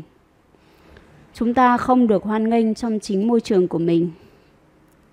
Sự tàn nhẫn của những kẻ ngang hàng. Mỗi sáng, bạn rời khỏi căn hộ chật hẹp ở khu East Village, thành phố Manhattan, để đến phòng thí nghiệm tại trường đại học Rockefeller, khu East Cities. Tối mịt bạn mới về. Những người quen sẽ hỏi thăm về ngày làm việc của bạn và chỉ hỏi theo cách xã giao thuần túy. Ở phòng thí nghiệm, mọi người cư xử khéo léo hơn. Dĩ nhiên, ngày hôm đó của bạn không xuen sẻ gì. Bạn không phát hiện ra điều gì mới cả. Bạn không được anh thợ sửa đồng hồ. Bạn không được như anh thợ sửa đồng hồ. Tuy nhiên, việc không phát hiện được gì lại có giá trị bởi nó là một phần của quá trình khám phá, tức là bạn đã biết được không cần phí công nghiên cứu ở những chỗ nào. Khi biết được kết quả nghiên cứu của bạn, các nhà nghiên cứu khác sẽ tránh lặp lại những thí nghiệm đó với điều kiện phải có một tờ báo đủ sâu sắc để đánh giá việc không phát hiện được gì ấy là thông tin và cho đăng tải nó. Trong khi đó, em vợ của bạn đang là nhân viên bán hàng cho một công ty ở phố Wall và liên tục nhận được các khoản hoa hồng lớn, không chỉ lớn mà còn ổn định. Bạn khẽ nghe người ta nói, nó đang ăn nên làm ra đấy. Đặc biệt là từ bố vợ của bạn. Và sau đó là sự im lặng trầm ngâm trong một phần triệu giây, nhưng đủ để nhận ra rằng ông vừa thực hiện một phép so sánh. Dù không cố ý, nhưng chuyện đã rồi. Những ngày nghỉ có thể trở nên rất tồi tệ. Bạn chạm mặt đứa em vợ trong các buổi họp gia đình. Và lúc nào cũng vậy, bạn nhận ra những dấu hiệu thất vọng, không thể lẫn vào đâu được từ phía vợ mình. Mà nói một cách ngắn gọn cô ấy đang lo sợ, không biết có cưới nhầm một vã vô tích sự không. Trước khi nhớ ra các nguyên tắc logic trong nghề nghiệp của bạn. Tuy nhiên, cô ấy vẫn phải đấu tranh với cân bốc đồng của mình. Cô em dâu thì không ngừng nói về những thứ cần mua sắm hay loại giấy dán tường mới. Suốt đoạn đường về nhà, vợ bạn im hơi, im lặng so với thường ngày sự hờn dỗi của cô ấy sẽ trầm trọng hơn đôi chút nếu bạn đang lái một chiếc xe cho thuê, vì không thể xây nổi một cái gara để để xe ở Manhattan. Bạn nên làm gì bây giờ? Chuyển đến Úc sống, và nhờ đó ít phải họp mặt gia đình, hoặc phải thay đổi đứa em vợ bằng cách cưới một cô nào khác có em trai kém thành công hơn. Liệu bạn có nên ăn mặc như một tên hippie và tỏ ra thách thức? Điều này có vẻ hợp với giới nghệ sĩ nhưng lại chẳng dễ dàng gì với một nhà khoa học hay một doanh nhân. Bạn đang ở thế bí. Bạn đang thực hiện một dự án không mang lại kết quả tức thì hay ổn định. Trong khi đó, những người xung quanh bạn lại đang thực hiện những dự án có cho ra kết quả ngay. Bạn đang gặp rắc rối. Đó chính là số phận của những nhà khoa học, nghệ sĩ và nhà nghiên cứu chấp nhận đi lạc trong xã hội hơn là phải sống trong một cộng đồng người bị cách ly ngay hay một nhóm nghệ sĩ hơn là phải sống trong một cộng đồng bị cách ly hay một nhóm nghệ sĩ. Những kết quả phập phù tích cực mà theo đó chúng ta hoặc sẽ chiến thắng vẻ vang hoặc sẽ chẳng có gì, thường xuất hiện trong nhiều ngành nghề vốn được xem như một sứ mệnh đối với những ai đầu tư vào nó. Chẳng hạn như việc theo đuổi phương pháp chữa trị ung thư trong một phòng thí nghiệm hôi hám viết một cuốn sách có khả năng thay đổi quan điểm của mọi người về thế giới, trong khi vẫn sống chật vật qua ngày, sáng tác nhạc hay vẽ các biểu tượng thu nhỏ lên thân xe điện ngầm và xem nó là một loại hình ngoại nghệ thuật cao cấp, bất chấp những lời chỉ trích không ngớt của học giả, theo trường phái cổ điển Harold Bloom. Nếu là một nhà nghiên cứu, bạn cần phải đăng tải những bài viết tầm phào lên các ấn phẩm uy tín để thỉnh thoảng được người khác chào hỏi trong các buổi hội thảo. Nếu điều hành một tập đoàn đại chúng, mọi thứ đều tuyệt vời trước khi có sự góp mặt của các cổ đông, bởi khi đó bạn cùng với các thành viên hồn vốn khác là những người đồng sở hữu duy nhất của công ty. Bên cạnh đó còn có các nhà đầu tư mạo hiểm khôn ngoan, những người hiểu biết thấu được các kết quả thất thường cũng như bản chất thay đổi của đời sống kinh tế. Nhưng giờ đây, bạn để cho một chuyên viên phân tích chứng khoán chậm tiêu với tuổi đời khoảng chừng 30 làm việc tại trung tâm Manhattan, đánh giá kết quả hoạt động và tìm hiểu quá nhiều về chúng. Anh ta thích được khen thưởng thường xuyên và việc cuối cùng bạn có thể làm là thường xuyên khen thưởng. Nhiều người gắng sức làm việc với cảm giác rằng mình đang làm một điều gì đó đúng đắn, nhưng lại không thể trưng ra được kết quả bền vững về lâu dài. Họ cần phải có khả năng trì hoãn sự hài lòng của bản thân để có thể tồn tại trước sự tàn nhẫn diễn ra như cơm bữa của những người ngang hàng mà vẫn giữ cho đạo đức của mình không bị suy đồi. Họ trông như những tên ngốc trong mắt của những người anh em của mình, trong mắt những người ngang hàng và cần được khích lệ để tiến lên. Không ai thừa nhận, không ai công nhận, không học trò nào theo nịnh hót họ, cũng không hề có giải Nobel hay Nobel nào dành cho họ.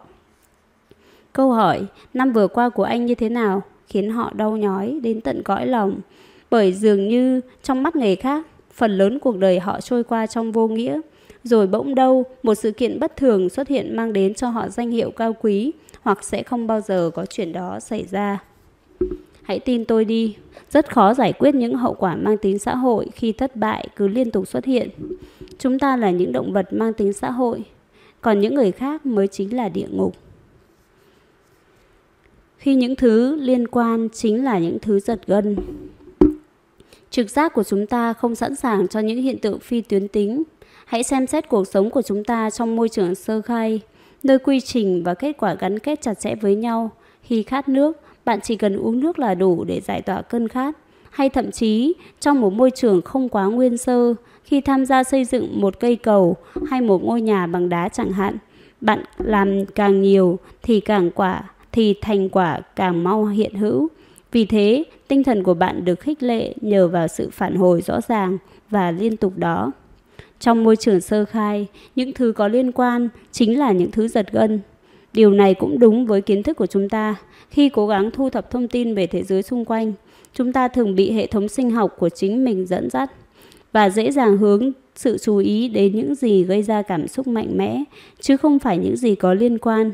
Bằng cách nào đó, hệ thống dẫn dắt đó lại bị hỏng trong quá trình tiến hóa cùng với môi trường sống nó được mang đi gieo trồng vào một thế giới mà ở đó những thứ liên quan thường nhàm chán và không tạo ra cảm xúc đặc biệt nào. Hơn nữa, chúng ta cho rằng nếu hai biến cố có thể liên kết với nhau theo mối quan hệ nhân quả thì đầu vào ổn định của một biến cố luôn tạo ra kết quả trong biến cố còn lại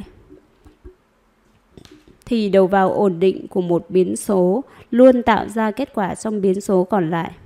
Bộ máy cảm xúc của chúng ta được thiết kế để dành cho nhân quả tuyến tính linear causality. Ví dụ, nếu học tập mỗi ngày, bạn hy vọng mình sẽ đạt được nhiều thành quả tương ứng với công sức. Nếu cảm thấy rằng mình sẽ chẳng đi đến đâu, bạn sẽ trở nên thoái chí. Tuy nhiên, thực tiễn trong xã hội hiện đại này hiếm khi nào có ai đó tạo ra cơ hội để chúng ta phát triển tích cực dưới dạng tuyến tính và đáng hài lòng. Có thể bạn sẽ phải mất hàng năm trời nghĩ về một vấn đề nào đó và rốt cuộc chẳng học được gì cả. Nhưng sau đó, nếu không nản lòng và bỏ cuộc, thì trong chớp mắt một điều gì đó sẽ đến với bạn. Các nhà nghiên cứu đã dành thời gian tìm hiểu về khái niệm hài lòng này.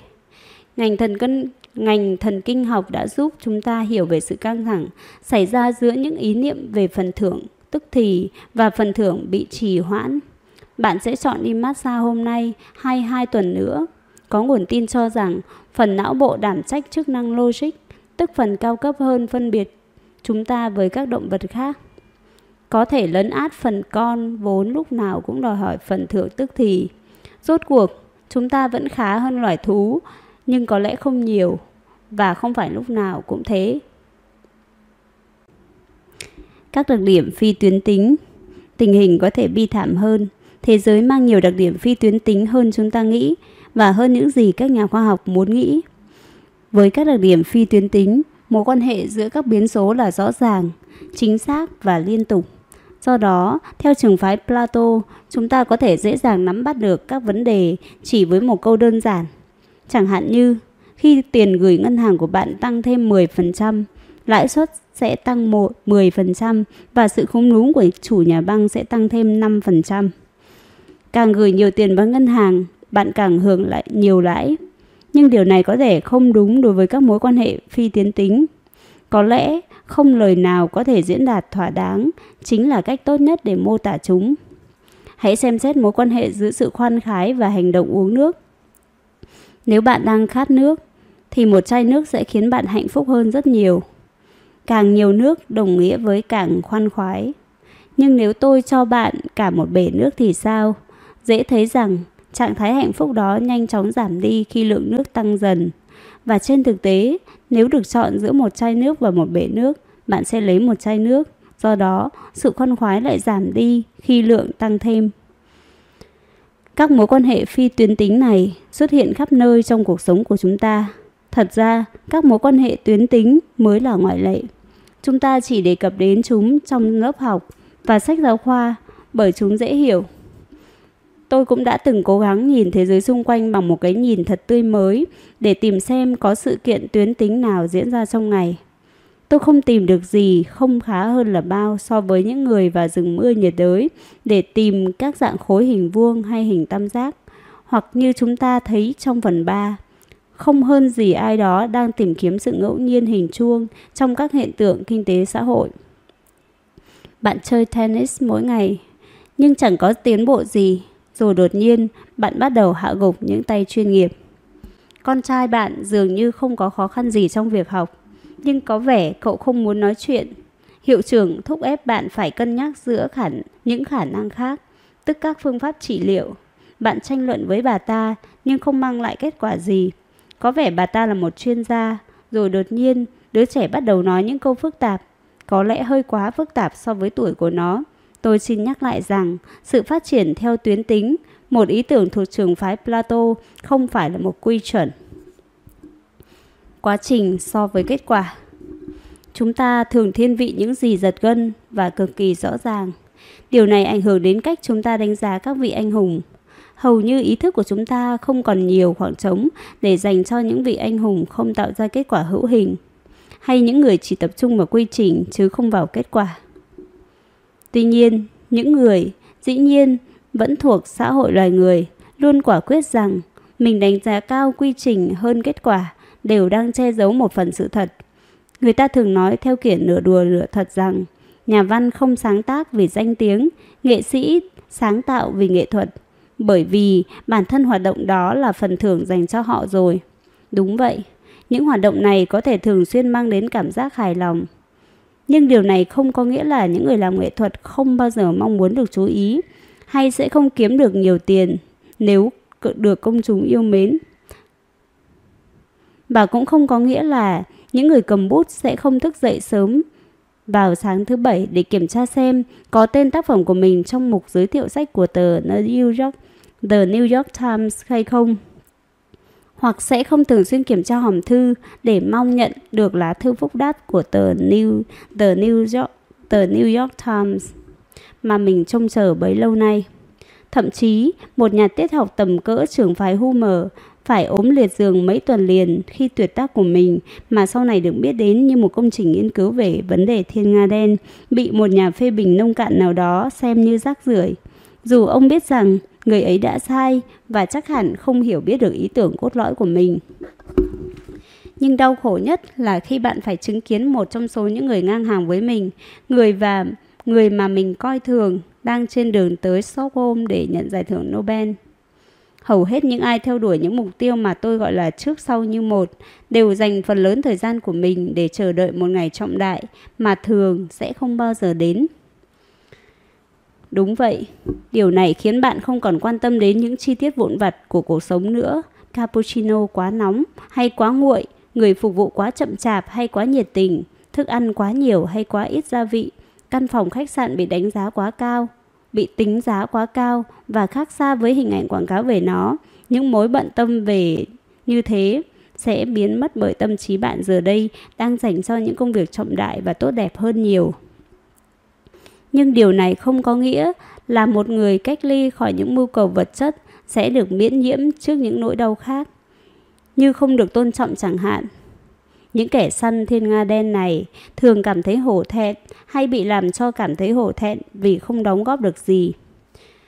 Việc người ta nói rằng anh đã phụ lòng những người đặt rất nhiều kỳ vọng vào anh, còn làm tăng thêm cảm giác tội lỗi trong họ. Cái giá mà họ phải trả không phải nằm ở khía cạnh tiền bạc, mà ở địa vị đã bị lung lay, phẩm giá đã mất, chút bẽ mặt trên bàn trà nước trong những câu chuyện trà dư tửu hậu. Tôi tha thiết hy vọng một ngày nào đó được chứng kiến khoa học và những người có vai trò ra quyết định sẽ tìm lại thứ mà người xưa luôn hiểu rõ hay còn là đồng tiền có giá trị nhất của chúng ta, sự tôn trọng. Thậm chí, xét về mặt kinh tế, những cá nhân đi săn thiên nga đen không phải là những người kiếm được nhiều tiền. Nhà nghiên cứu Thomas Astebro đã chứng minh được rằng lợi nhuận thu được từ các phát hiện thành công thấp hơn rất nhiều so với những gì bạn nhận được qua hoạt động đầu tư tài chính. Sự mù tịt về khả năng xảy ra của thiên nga đen hay nỗi ám ảnh về thiên nga đen tích cực của riêng mình là yếu tố cần thiết để các chủ doanh nghiệp vận hành kinh doanh. Các nhà đầu tư mạo hiểm là những người có tiền. Nhà kinh tế học William Baumol cho rằng đây là hành động hơi điên rồ. Quả thật, điều này có thể áp dụng trong tất cả các ngành nghề kinh doanh tập trung. Khi nhìn vào hồ sơ lưu trữ, bạn không chỉ thấy các nhà đầu tư mạo hiểm thành công hơn chủ doanh nghiệp, mà còn chứng kiến việc các nhà xuất bản kiếm lợi nhiều hơn nhà văn, nhà buôn làm ăn tốt hơn nghệ sĩ và giới khoa học làm tốt hơn nhà khoa học. Gần 50% công trình nghiên cứu khoa học và học thuật tiêu tốn công sức hàng tháng, có khi hàng năm chưa bao giờ được người ta đọc hết. Những người tham gia vào trò chơi may rủi này được trả công bằng một thứ khác xa với thành công về vật chất, đó là hy vọng. Bản chất con người, hạnh phúc và những phần thưởng phập phù. Cho phép tôi được chất lọc ý đằng sau những gì mà các nhà nghiên cứu gọi là niềm hạnh phúc khoái lạc.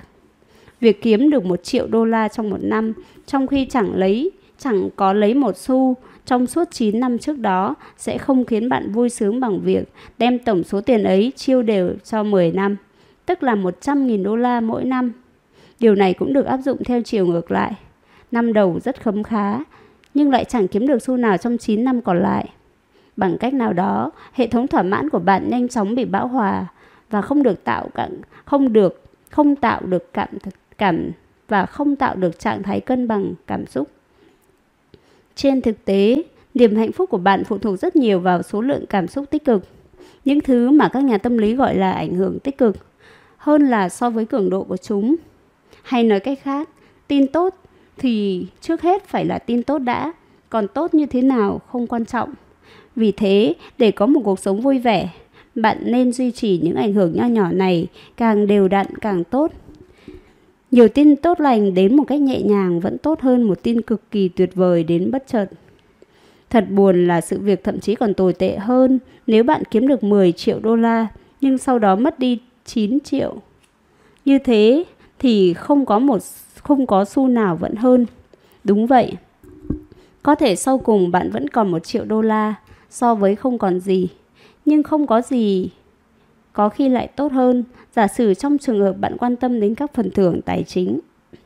Do đó, từ một quan niệm giải thích được định nghĩa theo nghĩa hẹp, cái mà tôi gọi là phép tính khoái lạc, hedonic calculus. Nỗ lực trong một chiến thắng huy hoàng sẽ không mang đến cho bạn phần thưởng nào cả. Mẹ thiên nhiên đã ban cho chúng ta cơ hội được tìm thấy niềm vui từ một chuỗi những phần thưởng nhỏ, nhưng thường xuyên và dễ chịu hơn. Như tôi đã nói, phần thưởng không nhất thiết phải lớn. Chỉ cần thường xuyên thôi, đây một chút, kia một chút và thế là đủ. Hãy nghĩ xem, hàng nghìn năm nay, thức ăn và nước là hai yếu tố quan trọng nhất khiến chúng ta thỏa mãn. Dĩ nhiên, còn một vài thứ khác riêng tư hơn, và dù luôn cần những thứ ấy, nhưng chúng ta cũng nhanh chóng đạt tới trạng thái bão hòa. Rõ ràng, vấn đề chính là chúng ta đang sống trong một môi trường nơi mà kết quả không bao giờ xuất hiện một cách ổn định. Những hiện tượng thiên nga đen đã chiếm lĩnh phần hết lịch sử loài người. Thật không may, chiến lược đúng đắn trong môi trường hiện tại của chúng ta không thể có thể không tạo ra phần thưởng nội tại và phản hồi tích cực. Khi áp dụng theo hướng ngược lại, đặc điểm ấy cũng đúng với tâm trạng đau khổ của con người. Thà nếm trải mọi đau khổ trong một khoảng thời gian ngắn còn hơn kéo dài dai dẳng. Tuy nhiên, một số người có thể vượt qua sự mất cân bằng giữa hạnh phúc và khổ đau, thoát khỏi sự giảm khoái lạc hedonic deficit, đặt mình đứng ngoài cuộc chơi và sống trong hy vọng, vẫn còn tin tốt lành như chúng ta sẽ thấy sau đây. Căn phòng chờ hy vọng Đối với Jevgenia Krasnova, một người có thể yêu mến một cuốn sách.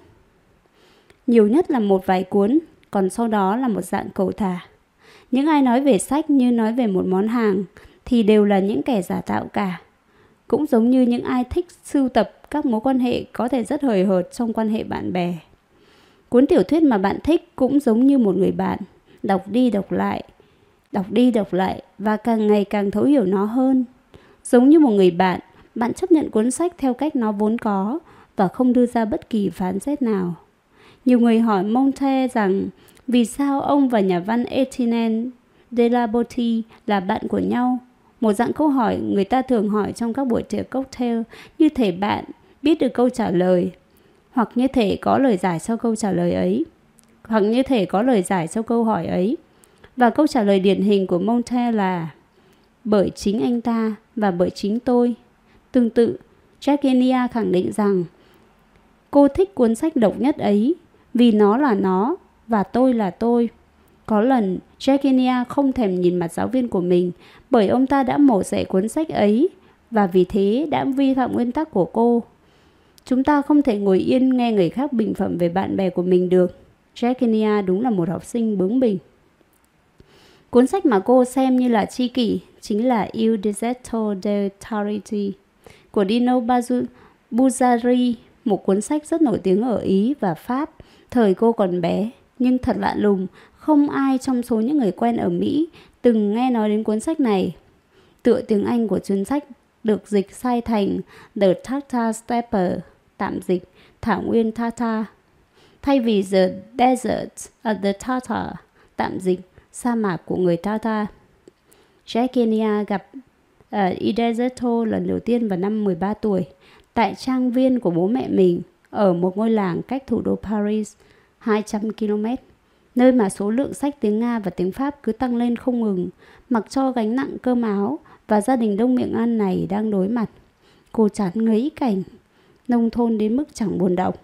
Rồi trưa nọ, cô bé mở cuốn sách ra và bị hút ngay vào đó. Chìm đắm trong hy vọng. Giovanni Dorogo là một người đầy triển vọng. Anh vừa tốt nghiệp học viện quân sự với hàm thiếu úy và cuộc sống năng động của anh chỉ mới bắt đầu. Nhưng người tính không bằng trời tính. Bốn năm đầu, anh bị phân về một tiền đồn hẻo lánh, pháo đài Bastinia, Bastiani, để bảo vệ Tổ quốc trước sự tấn công của người Taka ở vùng sa mạc biên giới, một công việc không hề mong muốn. Pháo đài nằm cách thị trấn gần nhất vài ngày đi ngựa. Xung quanh chẳng có gì ngoài sự hoang sơ, chẳng có không khí ồn ào náo nhiệt mà cũng một người trẻ tuổi như anh đang mong chờ. Rogo nghĩ rằng nhiệm vụ của mình tại tiền đồn này là chỉ là tạm thời và đây là cách để anh hoàn thành nghĩa vụ trước khi những công việc hấp dẫn hơn xuất hiện. Sau này, khi trở lại thị trấn với bộ quân phục được ủi thẳng, nếp kèm theo hình thể chuẩn mực của một vận động viên, ít có người phụ nào, phụ nữ nào cưỡng lại được sức hút của anh. Drogo làm ở cái hốc đó, anh phát hiện ra một kẽ hở, một cách để thuyên chuyển trong vòng 4 tháng và anh quyết tâm tận dụng nó. Tuy nhiên, vào thời khắc cuối cùng, Drogo nhìn về sa mạc qua cửa phòng quân y và quyết định tiếp tục ở lại. Có điều gì đó bên trong bức tường của pháo đài và phong cảnh tĩnh mịch nơi đây đã níu chân anh. Sự quyến rũ của pháo đài và sự đón chờ của những kẻ tấn công, một trận đánh lớn chống lại người tác ta hung tợn, dần dần trở thành lẽ sống của anh. Cả pháo đài đều mang không khí phòng thủ, những người lính nhìn về phía chân trời và đón chờ một cuộc tấn công của kẻ thù. Cũng có lúc vì quá tập trung mà họ nhầm lẫn một con thú đi lạc xuất hiện ở rìa sa mạc là kẻ thù. Rõ ràng, Rogo đã tiếp tục sẽ tiếp tục dành phần đời của mình cho cuộc sống nơi đây mà bỏ lỡ kế hoạch khởi đầu cuộc sống mới tại nơi thành thị 35 năm hy vọng. Gần ấy thời gian bị giam cầm trong ý nghĩ rằng một ngày nào đó từ những ngọn đồi xa xôi chưa ai từng vượt qua ngoài kia, những kẻ tấn công cũng sẽ xuất hiện và giúp anh thăng tiến. Vào cuối chuyện, chúng ta sẽ thấy Drogo hấp hối trong một căn nhà trọ ven đường. Còn sự kiện mà anh trông đợi cả đời đang diễn ra, anh đã lỡ mất nó. Cái bẫy ngọt ngào của dữ liệu, của dữ liệu. Cái bẫy ngọt ngào của dữ liệu. Jack Kenya đã đọc Ulysses vô số lần, thậm chí còn học tiếng Ý và lấy chồng Ý nữa. Vì thế, cô còn đọc được cả nguyên tác của nó. Tuy nhiên, cô không bao giờ đủ can đảm để đọc lại đoạn kết thương tâm ấy. Tôi đã trình bày về thiên nga đen như một yếu tố ngoại lai, một biến cố quan trọng mà người ta không ngờ rằng nó có thể xảy ra. Tuy nhiên, hãy cân nhắc trường hợp ngược lại, một sự kiện bất ngờ mà bạn vô cùng muốn nó xảy ra. Drogo bị ám ảnh và mù quáng trước một biến cố không chắc chắn xảy ra và sự xuất hiện hiếm hoi đó lại là lẽ sống của anh.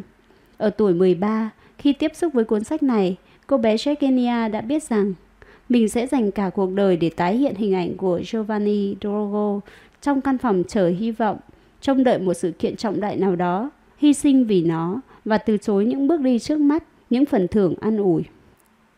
Cô không bận tâm đến cái bẫy ngọt ngào của dự liệu. Với cô, nó đáng để theo đuổi suốt đời, đáng để sống một cuộc sống đơn giản với mục đích giản đơn. Quả thực, hãy thận trọng với ước muốn của mình.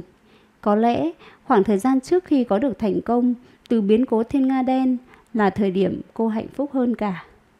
Một trong những thuộc tính của thiên nga đen chính là sự bất cân xứng của hậu quả, dù tích cực hay tiêu cực.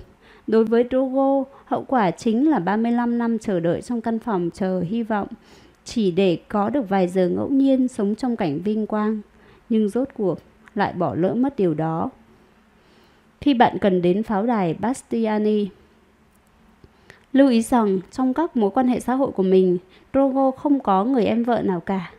Anh ta may mắn có nhiều tri kỷ cùng chung sứ mệnh như mình. Anh là thành viên của một cộng đồng đang ở cửa ngõ sa mạc, chăm chú cùng nhìn về hướng chân trời. Rogo có lợi thế là sự kết giao với những người ngang hàng và tránh ra các mối quan hệ với những người ngoài cộng đồng. Chúng ta là những động vật có tính cục bộ, chỉ quan tâm đến các vùng lân cận và mặc cho những người ở nơi xa xôi nào đấy xem chúng ta như một lũ ngốc. Những người tinh khôn, Homo sapiens, kia thật trừu tượng, xa xôi và chúng ta không thèm để ý đến họ bởi chúng ta sẽ không phải giao tiếp bằng ánh mắt hay tình cờ gặp họ trong thang máy. Đôi khi, sự hời hợt cũng trở nên hữu ích. Có vẻ tầm thường khi nói rằng chúng ta cần nhiều thứ ở người khác, nhưng thực sự chúng ta cần còn cần ở họ nhiều hơn ta tưởng, đặc biệt ở phẩm cách và sự tôn trọng. Quả thật, lịch sử đã chứng minh ít ai đạt được những thành tựu phi thường mà không có sự công nhận của bạn bè, đồng nghiệp. Nhưng chúng ta lại có thể tự do lựa chọn bạn bè đồng lứa. Nếu nhìn lại các tư tưởng trước đây, chúng ta sẽ thấy rất nhiều trường phái tư tưởng thỉnh thoảng cũng hình thành, sản sinh ra các tác phẩm khác thường và ít được các trường phái khác biết đến. Bạn sẽ nghe nói về những người theo trường phái khắc kỷ, trường phái hoài nghi học thuật, trường phái khuyến nho, trường phái hoài nghi Pyrrhon, trường phái Essence, trường phái siêu thực, trường phái Dada, trường phái vô chính phủ, trào lưu hippie, trào lưu chính thống. Trường phái nào cũng cho phép những người có ý tưởng khác thường nhưng ít có khả năng thành công tìm kiếm bạn đồng hành và tạo ra một thế giới thu nhỏ tách khỏi những người khác. Tất cả thành viên trong nhóm đó có thể đồng loạt bị khai trừ. Như thế vẫn tốt hơn bị khai trừ một mình. Nếu tham gia vào một hoạt động phụ thuộc vào thiên nga đen, tốt hơn hết bạn nên là thành viên của một nhóm. El Deserto de los Tararos, sa mạc của người Tata. Jagenia gặp Nero Tulip tại một hành khách sạn của Danieli ở Venice. Anh là một tay buôn chứng khoán thường xuyên đi lại giữa London và New York. Vào thời đó, khi thị trường vào mùa thấp điểm, các giao dịch viên ở London thường đến Venice mỗi trưa thứ sáu chỉ để trò chuyện cùng các giao dịch viên khác cũng đến từ London. Khi nhanh chóng bị hút vào câu chuyện của Nero, Jackinia nhận thấy chồng mình đang nhìn hai người một cách khó chịu từ quầy bar, nơi anh ta đang ngồi. Cô vẫn cố gắng tập trung lắng nghe những lời nhận định mang tính giáo điều từ một trong hai người bạn thời niên thiếu của mình. Jackinia nhận ra rằng cô sắp sửa hiểu thêm một chút về Nero. Họ gặp nhau tại New York. Đầu tiên còn bí mật, chồng cô, một giáo sư triết học, vốn có nhiều thời gian, nên bắt đầu theo dõi thời gian biểu của cô và theo sát cô như hình với bóng. Anh ta càng theo sát chừng nào thì Jack Kenya càng cảm thấy ngột ngạt chừng đó. Điều này lại càng khiến anh ta bám chặt hơn nữa. Cô đá anh chồng, gọi cho luật sư của mình, người lúc đó đang mong tin từ cô, và qua lại với Nero công khai hơn. Nero đi đứng khó nhọc vì mới hồi phục sau tai nạn trực thăng. Sau khi gặt hái được thành công, anh có phần quá mạo mạn, ngạo mạn và bắt đầu thách thức những nguy hiểm liên quan đến thân thể mà không hề suy tính. Tuy vậy, về khía cạnh tài chính, anh vẫn là người cực kỳ thận trọng và thậm chí có phần hoang tưởng. Nero phải mất đến nhiều tháng nằm bất động trong một bệnh viện ở London, gần như không thể đọc hay viết, luôn cố gắng làm gì đó để không phải xem tivi, chọc kẹo y tá và chờ cho xương của mình lành lại.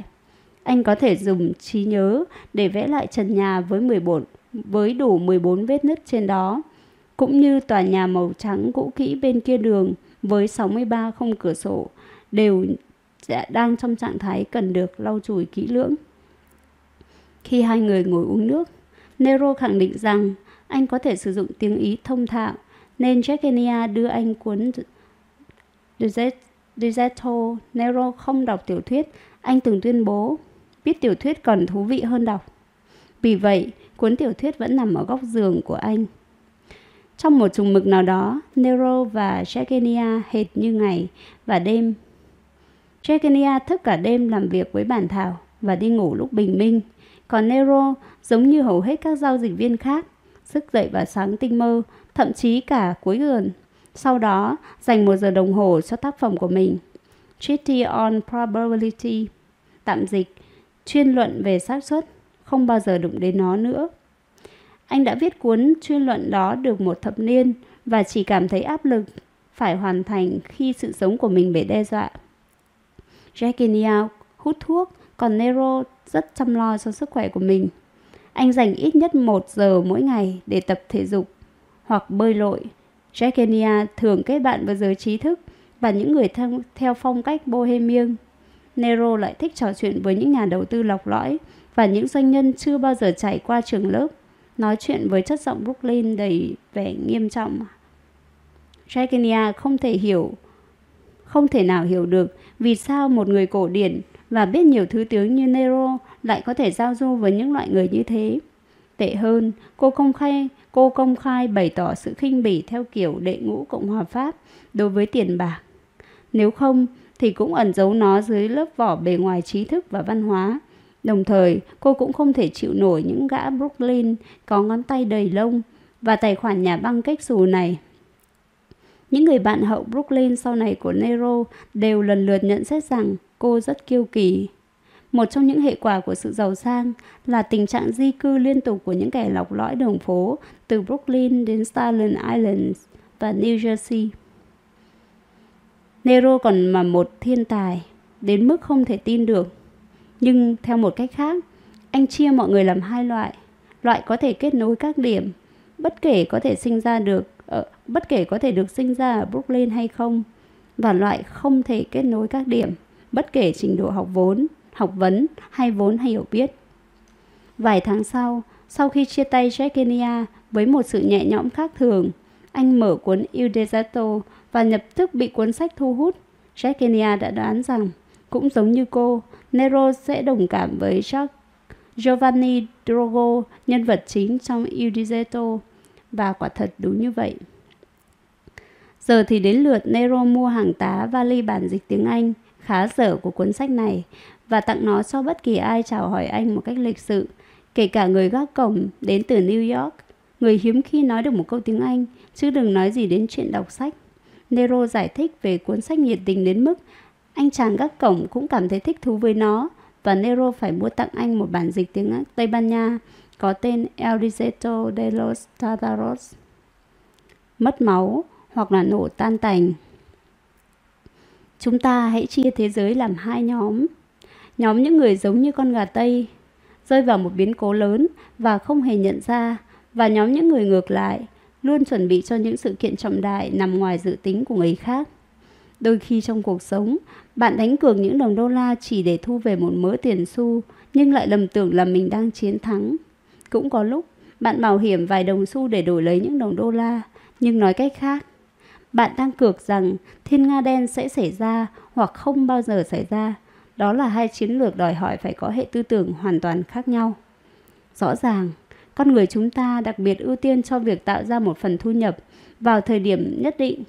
Lật lại chương 4, đoạn mùa đoạn vào mùa hè năm 1982, các ngân hàng lớn ở Mỹ gần như đã mất toàn bộ tài sản của họ mà họ kiếm được và còn hơn thế nữa. Do đó, một số vấn đề thuộc về extremism đặc biệt nguy hiểm, nhưng không có vẻ gì nguy hiểm trước đó bởi chúng luôn ẩn nấp và trì hoãn mức độ rủi ro của mình. Do đó, những kẻ ngốc sẽ nghĩ rằng mình an toàn. Thật vậy, về ngắn hạn, thuộc tính của extremism là trông có vẻ ít rủi ro hơn bản chất thực của nó. Nero gọi những công ty lâm vào các biến cố lớn như thế là không đáng tin cậy. Đặc biệt là từ khi anh không còn tin vào bất kỳ phương pháp nào được sử dụng để tính toán khả năng của một biến cố lớn. Lật lại chương 4, kỳ hạn tính toán dùng để đánh giá hiệu quả hoạt động của công ty là quá ngắn, nên chúng ta không thể biết được liệu công ty có hoàn thành tốt công việc hay không. Bên cạnh đó, do tính cách nông cạn của trực giác, chúng ta tiến hành đánh giá rủi ro một cách quá chóng vánh. Tôi sẽ trình bày ý tưởng của Nero ngay sau đây. Tiền đề của anh chính là quan điểm rất đỗi bình thường. Có một số hoạt động kinh doanh mạo hiểm, mà theo đó người ta ít khi thắng lớn hay lại hay thua nhỏ. Người ta ít khi thắng lớn nhưng lại hay thua nhỏ là thứ đáng tham gia nếu người khác là những kẻ ngốc nghếch và nếu bạn có sức bền về thị lực và trí tuệ. Tuy nhiên, bạn vẫn còn phải có khả năng chịu đựng. Bạn cũng cần đối mặt với những người xung quanh vốn luôn sẵn sàng làm đủ mọi cách để lăng mạ mình. Và điều này phần nhiều lại rất hiển nhiên. Người ta thường nhất trí rằng một chiến lược tài chính ít có khả năng thành công không hẳn là một chiến lược tồi, miễn là thành công đó đủ sức lớn để bù đắp. Tuy nhiên, vì rất nhiều lý do về mặt tâm lý, con người luôn gặp khó khăn khi thực hiện những chiến lược như thế, bởi đơn giản nó đòi hỏi sự kết hợp của niềm tin, khả năng chịu đựng khi phần lớn lợi ích khen thưởng bị trì hoãn và phải sẵn sàng tranh luận với khách hàng. Và những ai làm hao hụt tiền của vì bất kỳ lý do gì đều bị đối xử như một chú chó phạm tội, phải hứng chịu sự khinh rẻ từ những người xung quanh. Không giống như bản chất của một biến cố lớn, tiềm năng ngụy trang dưới lớp vỏ kỹ năng, Nero tham gia vào một chiến lược mà anh gọi là mất máu. Bạn sẽ thua lỗ đều đặn ngày qua ngày trong một thời gian dài, trừ khi có biến cố nào đó xảy ra khiến bạn được tưởng thưởng cao một cách bất ngờ. Không một sự kiện riêng lẻ nào có thể khiến bạn nổ tan tành, mà trái lại, thế giới này có nhiều thay đổi, có thể tạo ra lợi nhuận khổng lồ, đủ để bù đắp những phần xương máu bị mất trong nhiều năm liền, có khi nhiều thập kỷ hoặc thậm chí nhiều thế kỷ. Trong tất cả những người Nero biết, thì chính bản thân anh là người ít phù hợp nhất với cuộc chiến này. Não bộ và cơ thể của anh có sự bất đồng nghiêm trọng, đến nỗi anh cảm thấy mình luôn trong trạng thái xung đột không dứt. Khó khăn của anh chính là cơ thể, nơi tích tụ sự mệt mỏi và thể xác do ảnh hưởng về mặt sinh học thần kinh của những khoản thiết, thua lỗ triền miên, giống như hình thức tra tấn bằng cách nhỏ nước lên trán của người Trung Quốc thời xưa. Nero khám phá ra rằng những khoản thua lỗ đi vào vùng não cảm xúc của mình, xuyên qua các cấu trúc vỏ não cao hơn, dần dần tác động đến vùng mã ngư trong não và làm giảm trí nhớ. Vùng mã ngư được xem là nơi kiểm soát trí nhớ của con người. Nó là phần đàn hồi nhất của bộ não và cũng là bộ phận chịu đựng tất cả những tổn thương do những chấn thương thường xuyên, chẳng hạn như chứng căng thẳng thần kinh kinh niên hình thành từ những cảm giác tiêu cực mà chúng ta trải qua mỗi ngày. Trái ngược với trạng thái căng thẳng tích cực của một con hổ bất ngờ xuất hiện trong phòng của bạn. Bạn có thể hợp lý hóa tất cả những gì mình muốn. Bộ phận mã ngư rất nhạy cảm trước tổn thương như căng thẳng kinh niên. Từ đó suy yếu và không gì có thể hồi phục được. Trái với những gì mọi người vẫn nghĩ, những tác nhân gây căng thẳng nhỏ bé và tưởng chừng vô hại này không khiến bạn mạnh hơn, mà thực chất đang cắt bỏ một bộ phận của chính cơ thể bạn. Chính cường độ tiếp cận không tin quá lớn đã hủy hoại cuộc sống của Nero. Anh có thể chịu đựng được nỗi đau nếu chỉ thấy những con số báo cáo về tình hình đầu tư mỗi tuần một lần. Thay vì hàng tá thông tin được cập nhật mỗi phút, khía cạnh cảm xúc của anh cũng tốt hơn khi làm việc với danh mục đầu tư của chính mình so với khi quản lý danh mục của khách hàng bởi anh không phải giám sát nó liên tục. Nếu hệ thống sinh học thần kinh của anh là nạn nhân của thiên kiến chứng thực, phản ứng trước những thứ ngắn hạn và rõ ràng, Anh có thể đánh lừa bộ não của mình để thoát khỏi tác động tiêu cực ấy bằng cách chỉ tập trung vào những món lợi trong tương lai xa hơn. Anh từ chối không xem bất kỳ bảng số liệu phân tích nào ngắn hơn 10 năm. Về mặt kiến thức, sự sụp đổ của thị trường chứng khoán vào năm 1987 đã giúp Nero trưởng thành hơn. Đó là dịp để anh kiếm được lợi nhuận khổng lồ từ số vốn đầu tư ít ỏi mà mình quản lý. Nhưng nhìn chung, chỉ riêng sự kiện này không thể nào đánh bóng được bảng thành tích cá nhân của anh được. Trong gần 20 năm làm nghề, giao dịch viên, Nero chỉ có 4 năm ăn nên làm ra. Đối với anh, như thế đã là quá đủ. Tất cả những gì anh cần là một năm thành công trong một thế kỷ. Các nhà đầu tư không phải là vấn đề anh bận tâm. Họ cần đến khả năng giao dịch của anh như một sự đảm bảo và trả thù lao cho anh rất hậu. Anh chỉ cần nhẹ nhàng thể hiện thái độ khinh miệt khi muốn từ chối một khách hàng nào. Việc này chẳng lấy gì làm khó khăn cả. Hành động này là thiếu suy xét. Nero không quan tâm nhiều đến cảm giác của họ và cứ thoải mái biểu lộ ngôn ngữ cơ thể của mình. Những cử chỉ lịch thiệp vốn bị xem là quá lỗi thời. Sau chuỗi ngày thua, thua lỗ triển miên, anh vẫn chắc chắn rằng họ không nghĩ là anh có lỗi. Đúng vậy, thật ngược đời, họ tỏ ra thông cảm với anh nữa. Người ta sẽ tin bất kỳ những gì bạn nói, miễn là bạn đừng cho họ thấy mình thiếu tự tin. Cũng giống như động vật, họ có thể phát hiện ra vết dạn nứt, dù là nhỏ nhất trong sự tự tin của bạn trước khi bạn kịp bộc lộ nó. Bí quyết ở đây chính là hãy cư xử càng mềm mỏng càng tốt. Điều này dễ thực hiện hơn rất nhiều so với việc thể hiện sự tự tin bằng cách tỏ ra quá lịch sự hay sự thân thiện. Bạn có thể kiểm soát người khác mà không xúc phạm đến sự nhạy cảm của họ. Nero nhận ra rằng trong kinh doanh, nếu hành động như một kẻ thua cuộc thì bạn sẽ bị đối xử như một kẻ bại trận. Bạn là người đặt ra tiêu chuẩn cho chính mình. Không có một biện pháp đánh giá tốt xấu nào tuyệt đối cả. Điều quan trọng không phải là nội dung mà là cách bạn thể hiện nội dung đối với người khác.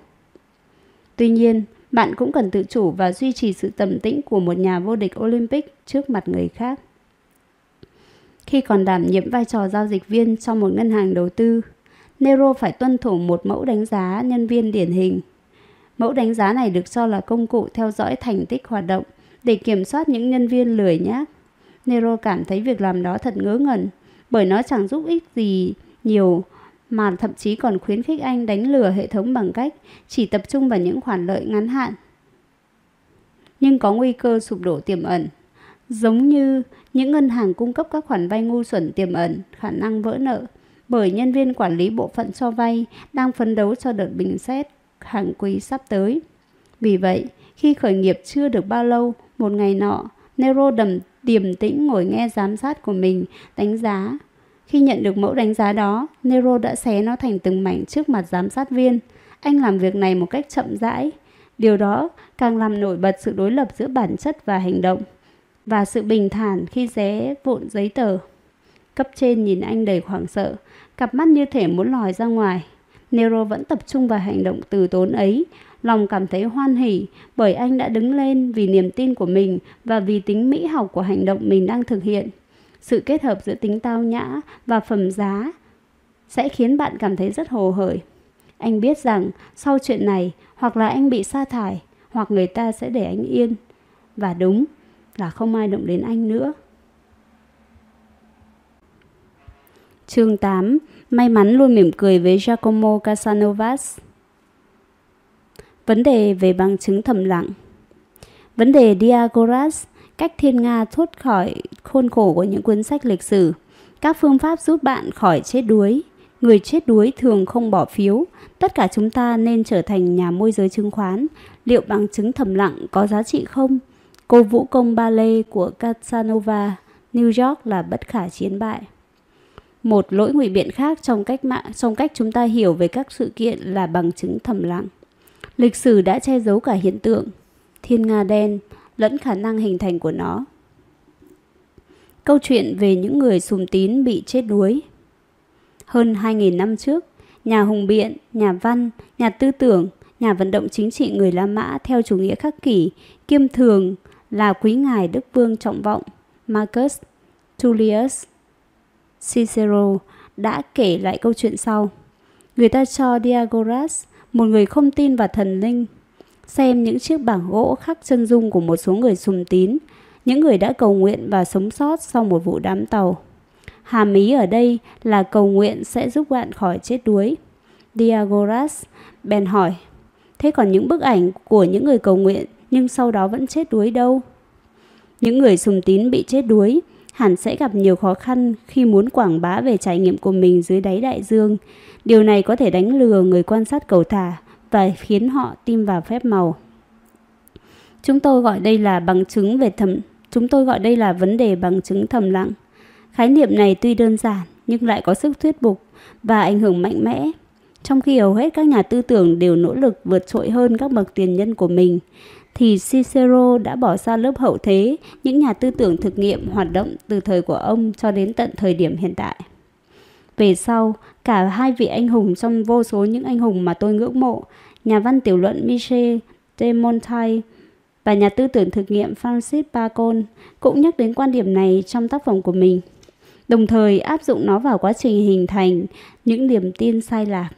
Bacon viết trong tác phẩm Novum Organum tạm dịch một cơ quan mới của mình như sau. Và những điều như vậy đều là mê tín, cho dù là chiêm trong chiêm tinh, giấc mơ, điểm báo, lời tiên tri hay những gì tương tự như thế. Dĩ nhiên, vấn đề là những quan sát vĩ đại này nếu không diễn ra một cách có hệ thống hoặc hợp nhất với phương pháp tư duy của chúng ta thì sẽ nhanh chóng bị lãng quên. Bằng chứng thầm lặng có ảnh hưởng lên tất cả những gì có liên quan đến khái niệm lịch sử. Khi sử dụng hai từ lịch sử, tôi không chỉ muốn nói đến những cuốn sách nhàm chán mà chúng ta bắt buộc phải học trong môn lịch sử. Với những bức tranh thời phục hưng in ở bìa để thu hút người xem, xin nhắc lại rằng lịch sử là một chuỗi các sự kiện được xem xét trong ảnh hưởng của trình tự diễn ra sau đó.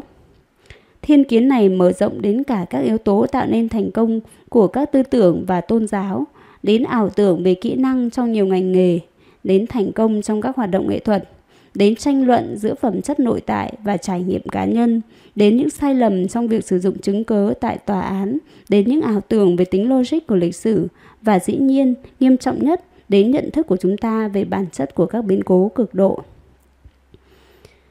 Bạn đang ngồi trong lớp học, lắng nghe ai đó tự cho mình là quan trọng, có phẩm cách và cần cù nhưng đần độn, khoác trên mình một chiếc áo vest bằng vải tuyết với sơ mi trắng thắt vạt thắt cà vạt chấm bi và dê dao suốt 2 giờ liền về các học thuyết về lịch sử.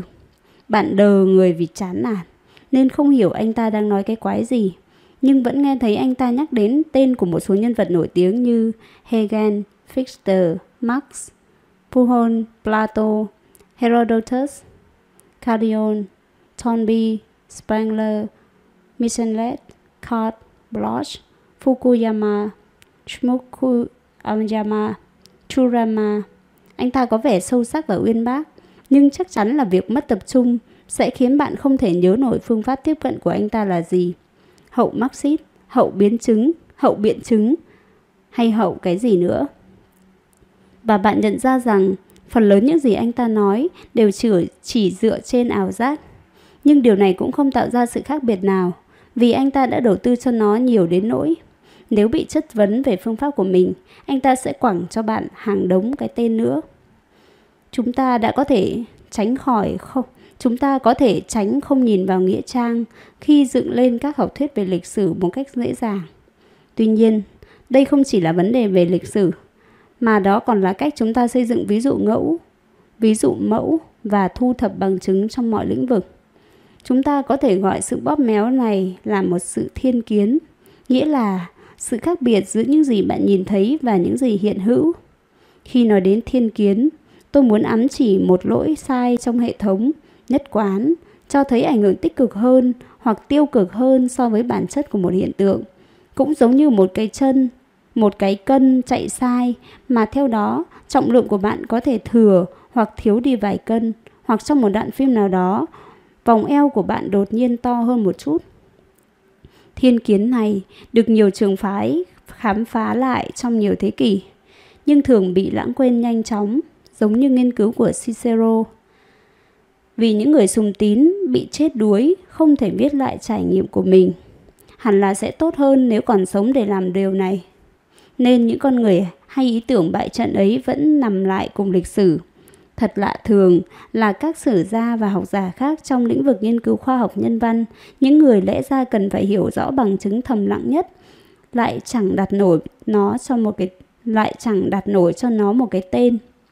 Tôi nói sau khi đã nghiên cứu rất kỹ, còn đối với giới báo, còn đối với báo giới, hãy quên chuyện này đi. Họ chính là những đạo diễn chuyên bóp méo sự thật.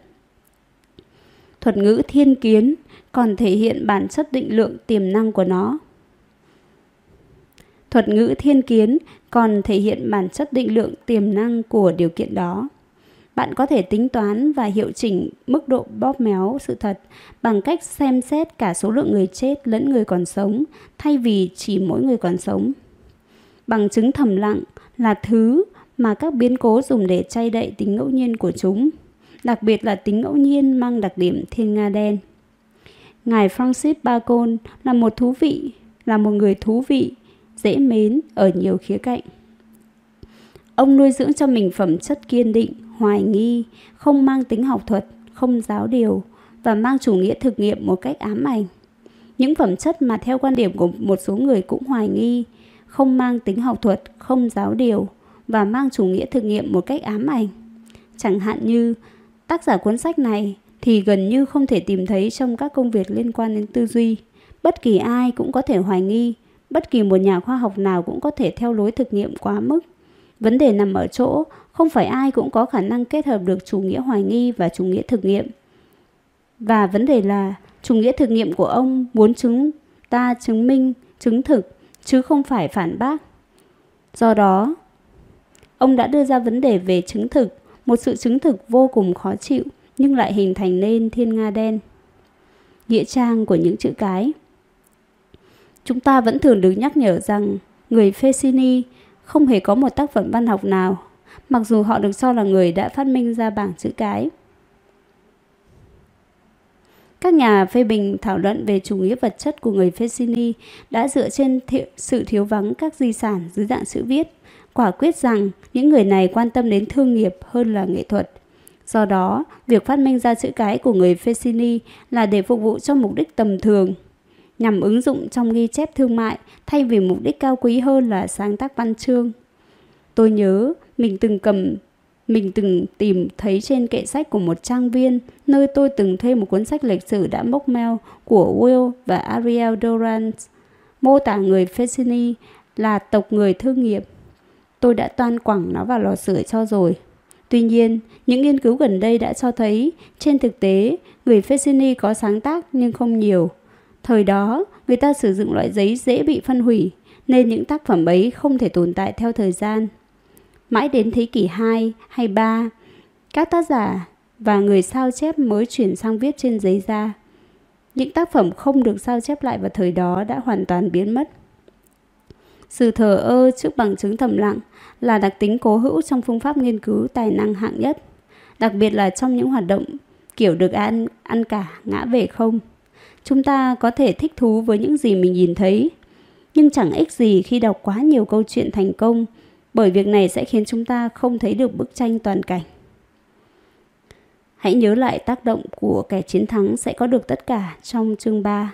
Hãy lưu ý rằng, phần lớn những người tự nhận mình là nhà văn thực chất đang chỉ tạm thời làm việc bên cạnh những chiếc máy cà phê sáng bóng ở Starbucks. Sự bất công trong lĩnh vực này lớn hơn rất nhiều so với các lĩnh vực khác, chẳng hạn như lĩnh vực y học, bởi chúng ta hiếm khi thấy một tiến sĩ khoa học phục vụ bánh hamburger. Do đó, tôi luận ra rằng có thể đánh giá hiệu quả công việc của nhóm nghề thứ hai qua những mẫu thử mà mình nhìn thấy. Điều này sẽ xảy ra, điều này cũng xảy ra với thợ sửa ống nước, tài xế taxi, gái mại dâm và những nghề không có hiệu ứng siêu sao.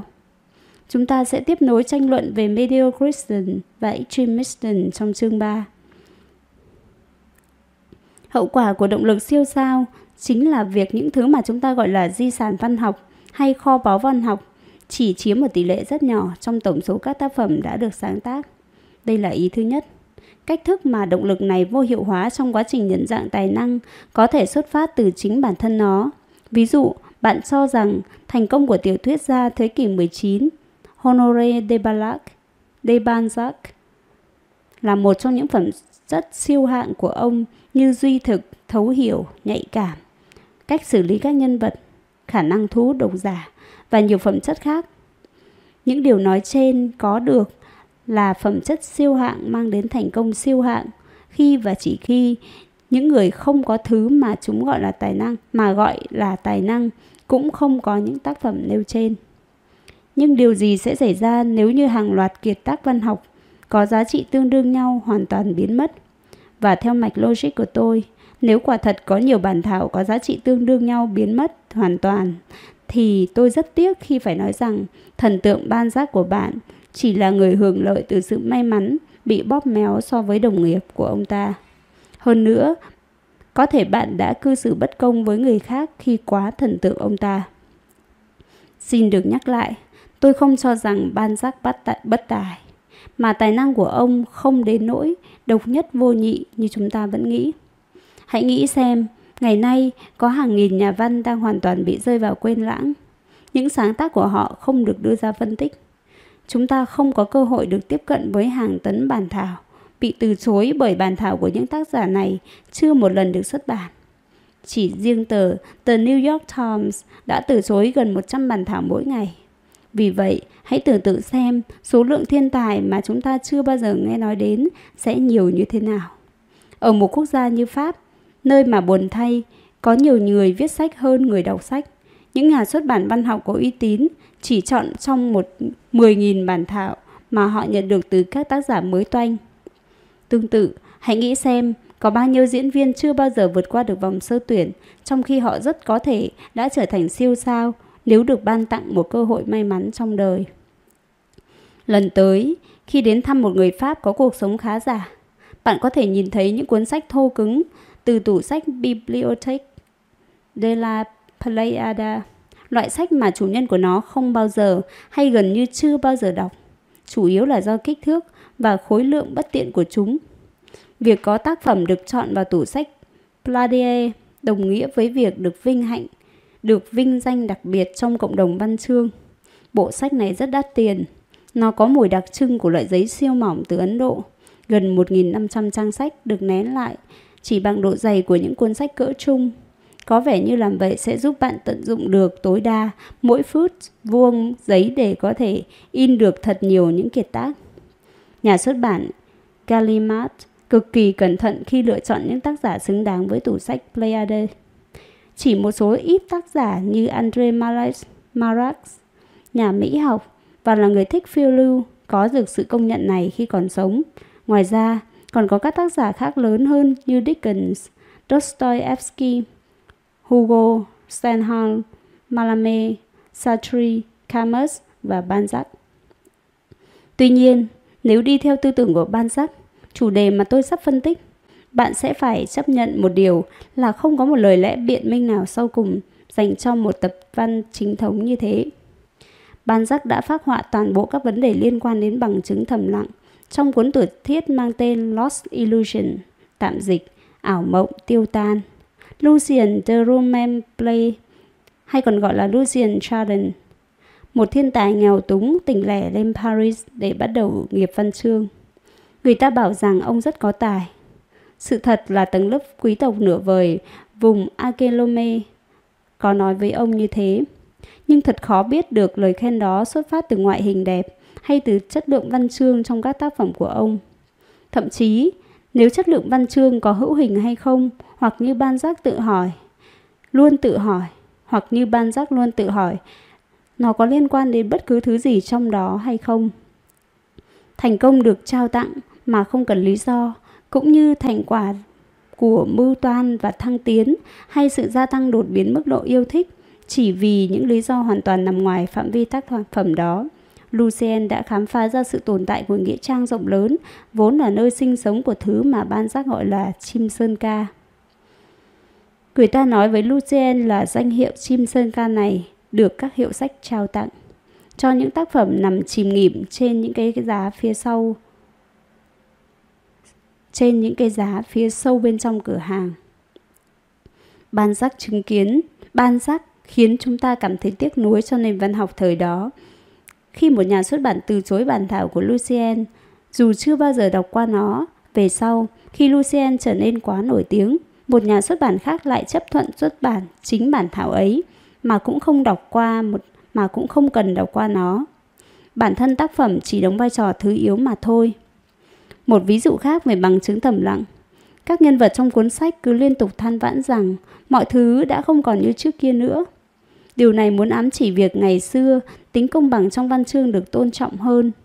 Họ than vãn như thể trước kia không có nghĩa trang nào chôn vùi tài năng vậy. Họ không xét đến những chú chim sơn ca trong tác phẩm cổ đại. Xin lưu ý rằng, gần hai thế kỷ trước, con người đã có thói quen lý tưởng hóa quá khứ của mình, cũng giống như chúng ta của ngày hôm nay đang lý tưởng hóa ngày hôm qua. Như tôi đã đề cập ở phần trước, để hiểu được thành công và phân tích điều gì đã làm nên nó, chúng ta cần nghiên cứu những điểm hiện hữu trong thất bại. Sau đây, tôi sẽ trình bày một phiên bản phổ quát hơn về luận điểm này. 10 bước để trở thành triệu phú hàng loạt công trình nghiên cứu về các triệu phú với mục tiêu tìm kiếm những kỹ năng cần có để thành công được thực hiện theo phương pháp luận sau. Họ chọn ra một số người thành công, những người có danh tiếng và đang nắm các vị trí quan trọng và nghiên cứu đặc điểm từng người. Họ xem xét các đặc điểm chung của những người này như sự can đảm, dám chấp nhận rủi ro, lạc quan, rồi suy ra rằng những phẩm chất này mà nổi bật nhất là dám chấp nhận rủi ro sẽ giúp bạn thành công. Bạn cũng có thể có cảm giác tương tự nếu đọc tự truyện của một số tổng giám đốc được chấp bút bởi người khác hay tham gia các buổi thuyết trình của họ với các sinh viên MBA giỏi nịnh hót. Bây giờ, hãy cùng nhìn vào nghĩa trang. Việc thuyết phục những người thất bại viết hồi ký chắc chắn sẽ chẳng dễ dàng gì. Và trong trường hợp họ chịu viết, thì các nhà xuất bản sách kinh doanh mà tôi biết thậm chí sẽ không thèm có một cử chỉ lịch sự gọi là là gọi điện cũng như gửi email hồi âm. Bạn đọc cũng không bao giờ chịu trả 26,95 đô la cho một câu chuyện về sự thất bại.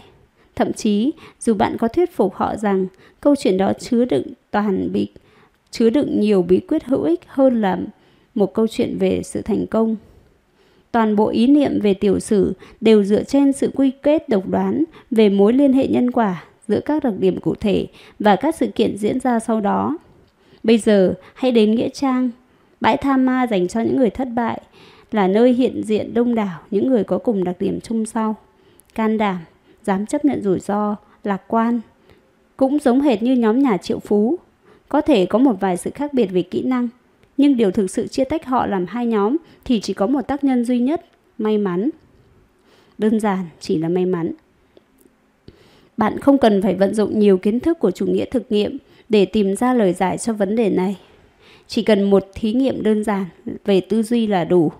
Lĩnh vực quản lý quỹ đòi hỏi người phải có thực người phải thực sự có khả năng bởi hết năm này qua năm khác họ phải tìm cách vượt mặt thị trường người ta sẽ tôn vinh những thiên tài này và thuyết phục bạn rèn luyện để có được những kỹ năng như họ phương pháp mà tôi vẫn sử dụng cho đến tận bây giờ là lựa chọn ngẫu nhiên một nhóm các nhà đầu tư và bằng phương pháp giả lập trên máy tính chỉ ra quy trình tiết tất yếu của việc sản sinh ra những thiên tài thành công chỉ nhờ may mắn trên. Hết một năm, bạn lại bị sa thải. Bạn lại sa thải kẻ bại trận và chỉ giữ lại người chiến thắng. Và do vậy, công ty chỉ toàn những người chiến thắng liên tục trong dài hạn. Vì không quan sát nghĩa trang của các nhà đầu tư thất bại, nên bạn nghĩ rằng công ty đang vận hành rất tốt và rằng một số những nhân viên điều hành rõ ràng là vượt trội so với người khác. Dĩ nhiên, người ta dễ dàng tìm ra lời giải thích cho thành công của những người may mắn sống sót đó. Anh ta ăn đậu hũ, cô ta ở lại công ty làm đến tối mịt. Một ngày nọ, tôi gọi đến văn phòng cô ấy lúc 8 giờ tối và... Hoặc dĩ nhiên, cũng có những ý kiến đại loại như bản chất cô ta là lời nhác rồi mà người lời nhác như cô ta thì thường nhìn nhận mọi việc rất rõ ràng. Nhờ vào cơ chế thuyết tiền định truy hồi về quá khứ, chúng ta sẽ tìm thấy nguyên nhân. Thật vậy, chúng ta không cần phải nhìn thấy nguyên nhân. Tôi gọi sự mô phỏng về những nhóm người giả sử này, vốn thường được thực hiện bằng máy tính là cơ chế luận tính toán, computational, computational, episte, epistemology. Những thí nghiệm về tư duy của bạn có thể được thực hiện bằng máy tính. Bạn chỉ cần giả lập một thế giới khác một cách hoàn toàn ngẫu nhiên và xác nhận nó là tương tự với thế giới mà chúng ta đang sống. Việc không đưa ra các tỷ phú may mắn vào các thí nghiệm này có thể xem là một ngoại lệ. Hãy nhớ lại điểm khác biệt giữa Mediocriston và extremistan ở chương 3. Tôi đã nói là không nên làm một công việc có tính thăng bậc, đơn giản là vì ít ai thành công trong những nghề như thế. Và những nghề như vậy tạo ra một nghĩa trang rộng lớn. Nhóm người làm diễn viên sống trong cảnh đói kém luôn đông đảo hơn nhóm người hành nghề kế toán, dù bạn có thể cho rằng thu nhập trung bình của họ là như nhau. Câu lạc bộ chăm sóc sức khỏe dành cho chuột Vấn đề thứ hai, đa dạng và cũng khắc nghiệt hơn. Về bằng chứng thầm lặng sẽ được trình bày ngay sau đây. Khi ở độ tuổi đôi mươi, tôi vẫn còn đọc báo và nghĩ rằng cứ đọc báo đều đặn thì ít nhiều cũng có ích. Và tôi tình cờ đọc được một bài báo nói về mối đe dọa lớn, ngày càng lớn của giới mafia Nga ở Mỹ và việc bọn chúng đã hất cẳng băng nhóm lâu đời Louis và Tolly khỏi một số khu vực lân cận của Brooklyn. Bài báo lý giải sự lì lợm và tàn bạo của băng nhóm này chính là hậu quả của sự cậy của những trải nghiệm cay đắng mà họ phải hứng chịu ở Gulag. Gulag là hệ thống cải tạo tại Siberia, nơi tội phạm và các phần tử chống đối bị lưu đày. Việc đưa người đến Siberia là một trong những phương pháp thanh lọc được các triều đại Nga Hoàng sử dụng lần đầu tiên và sau đó được chế độ Xô Viết tiếp nối và hoàn thiện. Nhiều tù nhân đã không thể sống sót trong các trại lao động này. Chai sạn vì Gulag Với tôi, câu này vừa hết sức sai lầm, vừa như một suy luận hợp lý. Phải mất một thời gian tôi mới nhận thấy những điều vô nghĩa ẩn bên trong lớp vỏ hào nhoáng của nó. Thí nghiệm về tư duy sau sẽ cho chúng ta lời giải đáp. Giả sử rằng bạn có thể kiếm được một đàn chuột đông đúc và hỗn tạp, mập, ốm, bệnh tật, khỏe mạnh và dáng vóc cân đối. Bạn có thể dễ dàng bắt chúng trong bếp ăn của các nhà hàng nổi tiếng ở New York. Với hàng ngàn con chuột này, bạn lập ra một nhóm hỗn tạp. Nhóm có thể đại diện cho toàn bộ chuột tại New York. Bạn mang chúng đến phòng thí nghiệm của tôi ở đường East 59, New York và chúng ta cùng nhau cho tất cả đám chuột này vào một bể chứa lớn. Chúng ta khiến lũ chuột bị nhiễm phóng xạ với liều lượng ngày càng cao. Do đây là một thí nghiệm về tư duy, nên người ta thường nói với tôi rằng không có khái niệm nào tàn ác trong quá trình thực hiện. Tại mỗi mức phóng xạ, những con chuột nào bản chất vốn khỏe mạnh và đây là và đây chính là chìa khóa sẽ sống sót. Những con chết sẽ được đưa ra khỏi mẫu thử. Những con chuột tồn tại lâu nhất trong thí nghiệm sẽ là những con chuột khỏe mạnh nhất. Nhưng hãy chú ý đến một thực tế quan trọng. Tất cả những con chuột, dù những con khỏe mạnh, đều trở nên yếu hơn so với thời điểm trước khi nhiễm phóng xạ. Một nhà quan sát được trời phú cho khả năng phân tích. Người mà chắc hẳn điểm số đại học phải vào loại xuất sắc sẽ tin rằng thí nghiệm đó của tôi là một hình thức thay thế hoàn hảo cho câu lạc bộ chăm sóc sức khỏe. Và nó có thể được áp dụng cho bất kỳ loài động vật hữu nhũ nào. Hãy nghĩ đến thành công về mặt tương thương mại. Logic của anh ta như sau. Những con chuột này khỏe mạnh hơn tất cả những con chuột còn lại. Vậy chúng có điểm chung gì? Tất cả chúng đều đến từ phòng thí nghiệm của tay chuyên nghiên cứu thiên nga đen Taleb. Không mấy ai muốn đến xem những con chuột chết. Tiếp đến, hãy thử chơi khăm tờ New York Times theo cách sau. Chúng ta thả những con chuột còn sống vào thành phố New York và gợi cho con chuột đầu đàn viết một bài báo lý thú về sự chia rẽ trong tôn ti trật tự của xã hội loài chuột ở New York. Chúng ta sẽ viết một bài dài và mang tính phân tích về động lực xã hội của loài chuột ở New York. Trong đó có đoạn, những chú chuột đó đã trở thành những tên đầu gấu trong xã hội của trong xã hội loài chuột chúng ta. Thật vậy, chúng bắt đầu điều khiển mọi việc. Chúng trở nên mạnh mẽ hơn nhờ vào những trải nghiệm trong phòng thí nghiệm của nhà thống kê, triết gia, giao dịch viên sống ẩn giật nhưng thân thiện, tiến sĩ Taleb, chúng, vân vân thiên kiến tội lỗi. Có một thuộc tính xấu xa trong thiên kiến này. Nó ẩn mình giỏi nhất khi ảnh hưởng của nó ở mức nghiêm trọng nhất. Do người ta không nhìn thấy những con chuột chết, nên rủi ro càng nguy hiểm chết. Nên rủi ro càng nguy hiểm chết người, thì nó lại càng khó bị phát hiện bởi những hậu quả nghiêm trọng, thường bị loại trừ khỏi bằng chứng. Tác động mang tính sát thương trong thí nghiệm càng lớn thì sự khác biệt giữa những con chuột sống sót và phần còn lại trong đàn sẽ càng nhiều. Và điều này đồng nghĩa với việc bạn sẽ tiếp tục bị hiệu ứng mạnh mẽ hơn đánh lừa. Một trong hai yếu tố sau rất cần thiết để giải thích cho sự khác biệt giữa tác động thực sự, suy yếu đi và tác động theo quan sát mạnh mẽ hơn. A.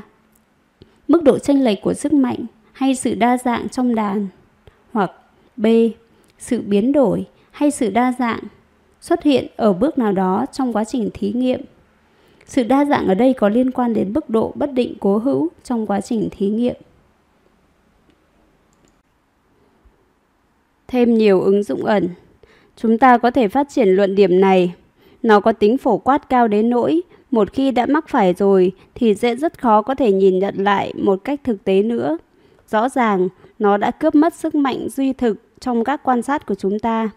Tôi sẽ liệt kê ra một vài trường hợp để minh họa cho những điểm yếu trong cơ chế suy luận của chúng ta. Tính ổn định của các loài Lấy ví dụ, một số loài động vật mà chúng ta cho là đã tuyệt chủng. Trong một thời gian dài, các nhà khoa học chỉ phân tích những mẫu hóa thạch vẫn còn tồn tại đến ngày nay để xác định số loài tuyệt chủng.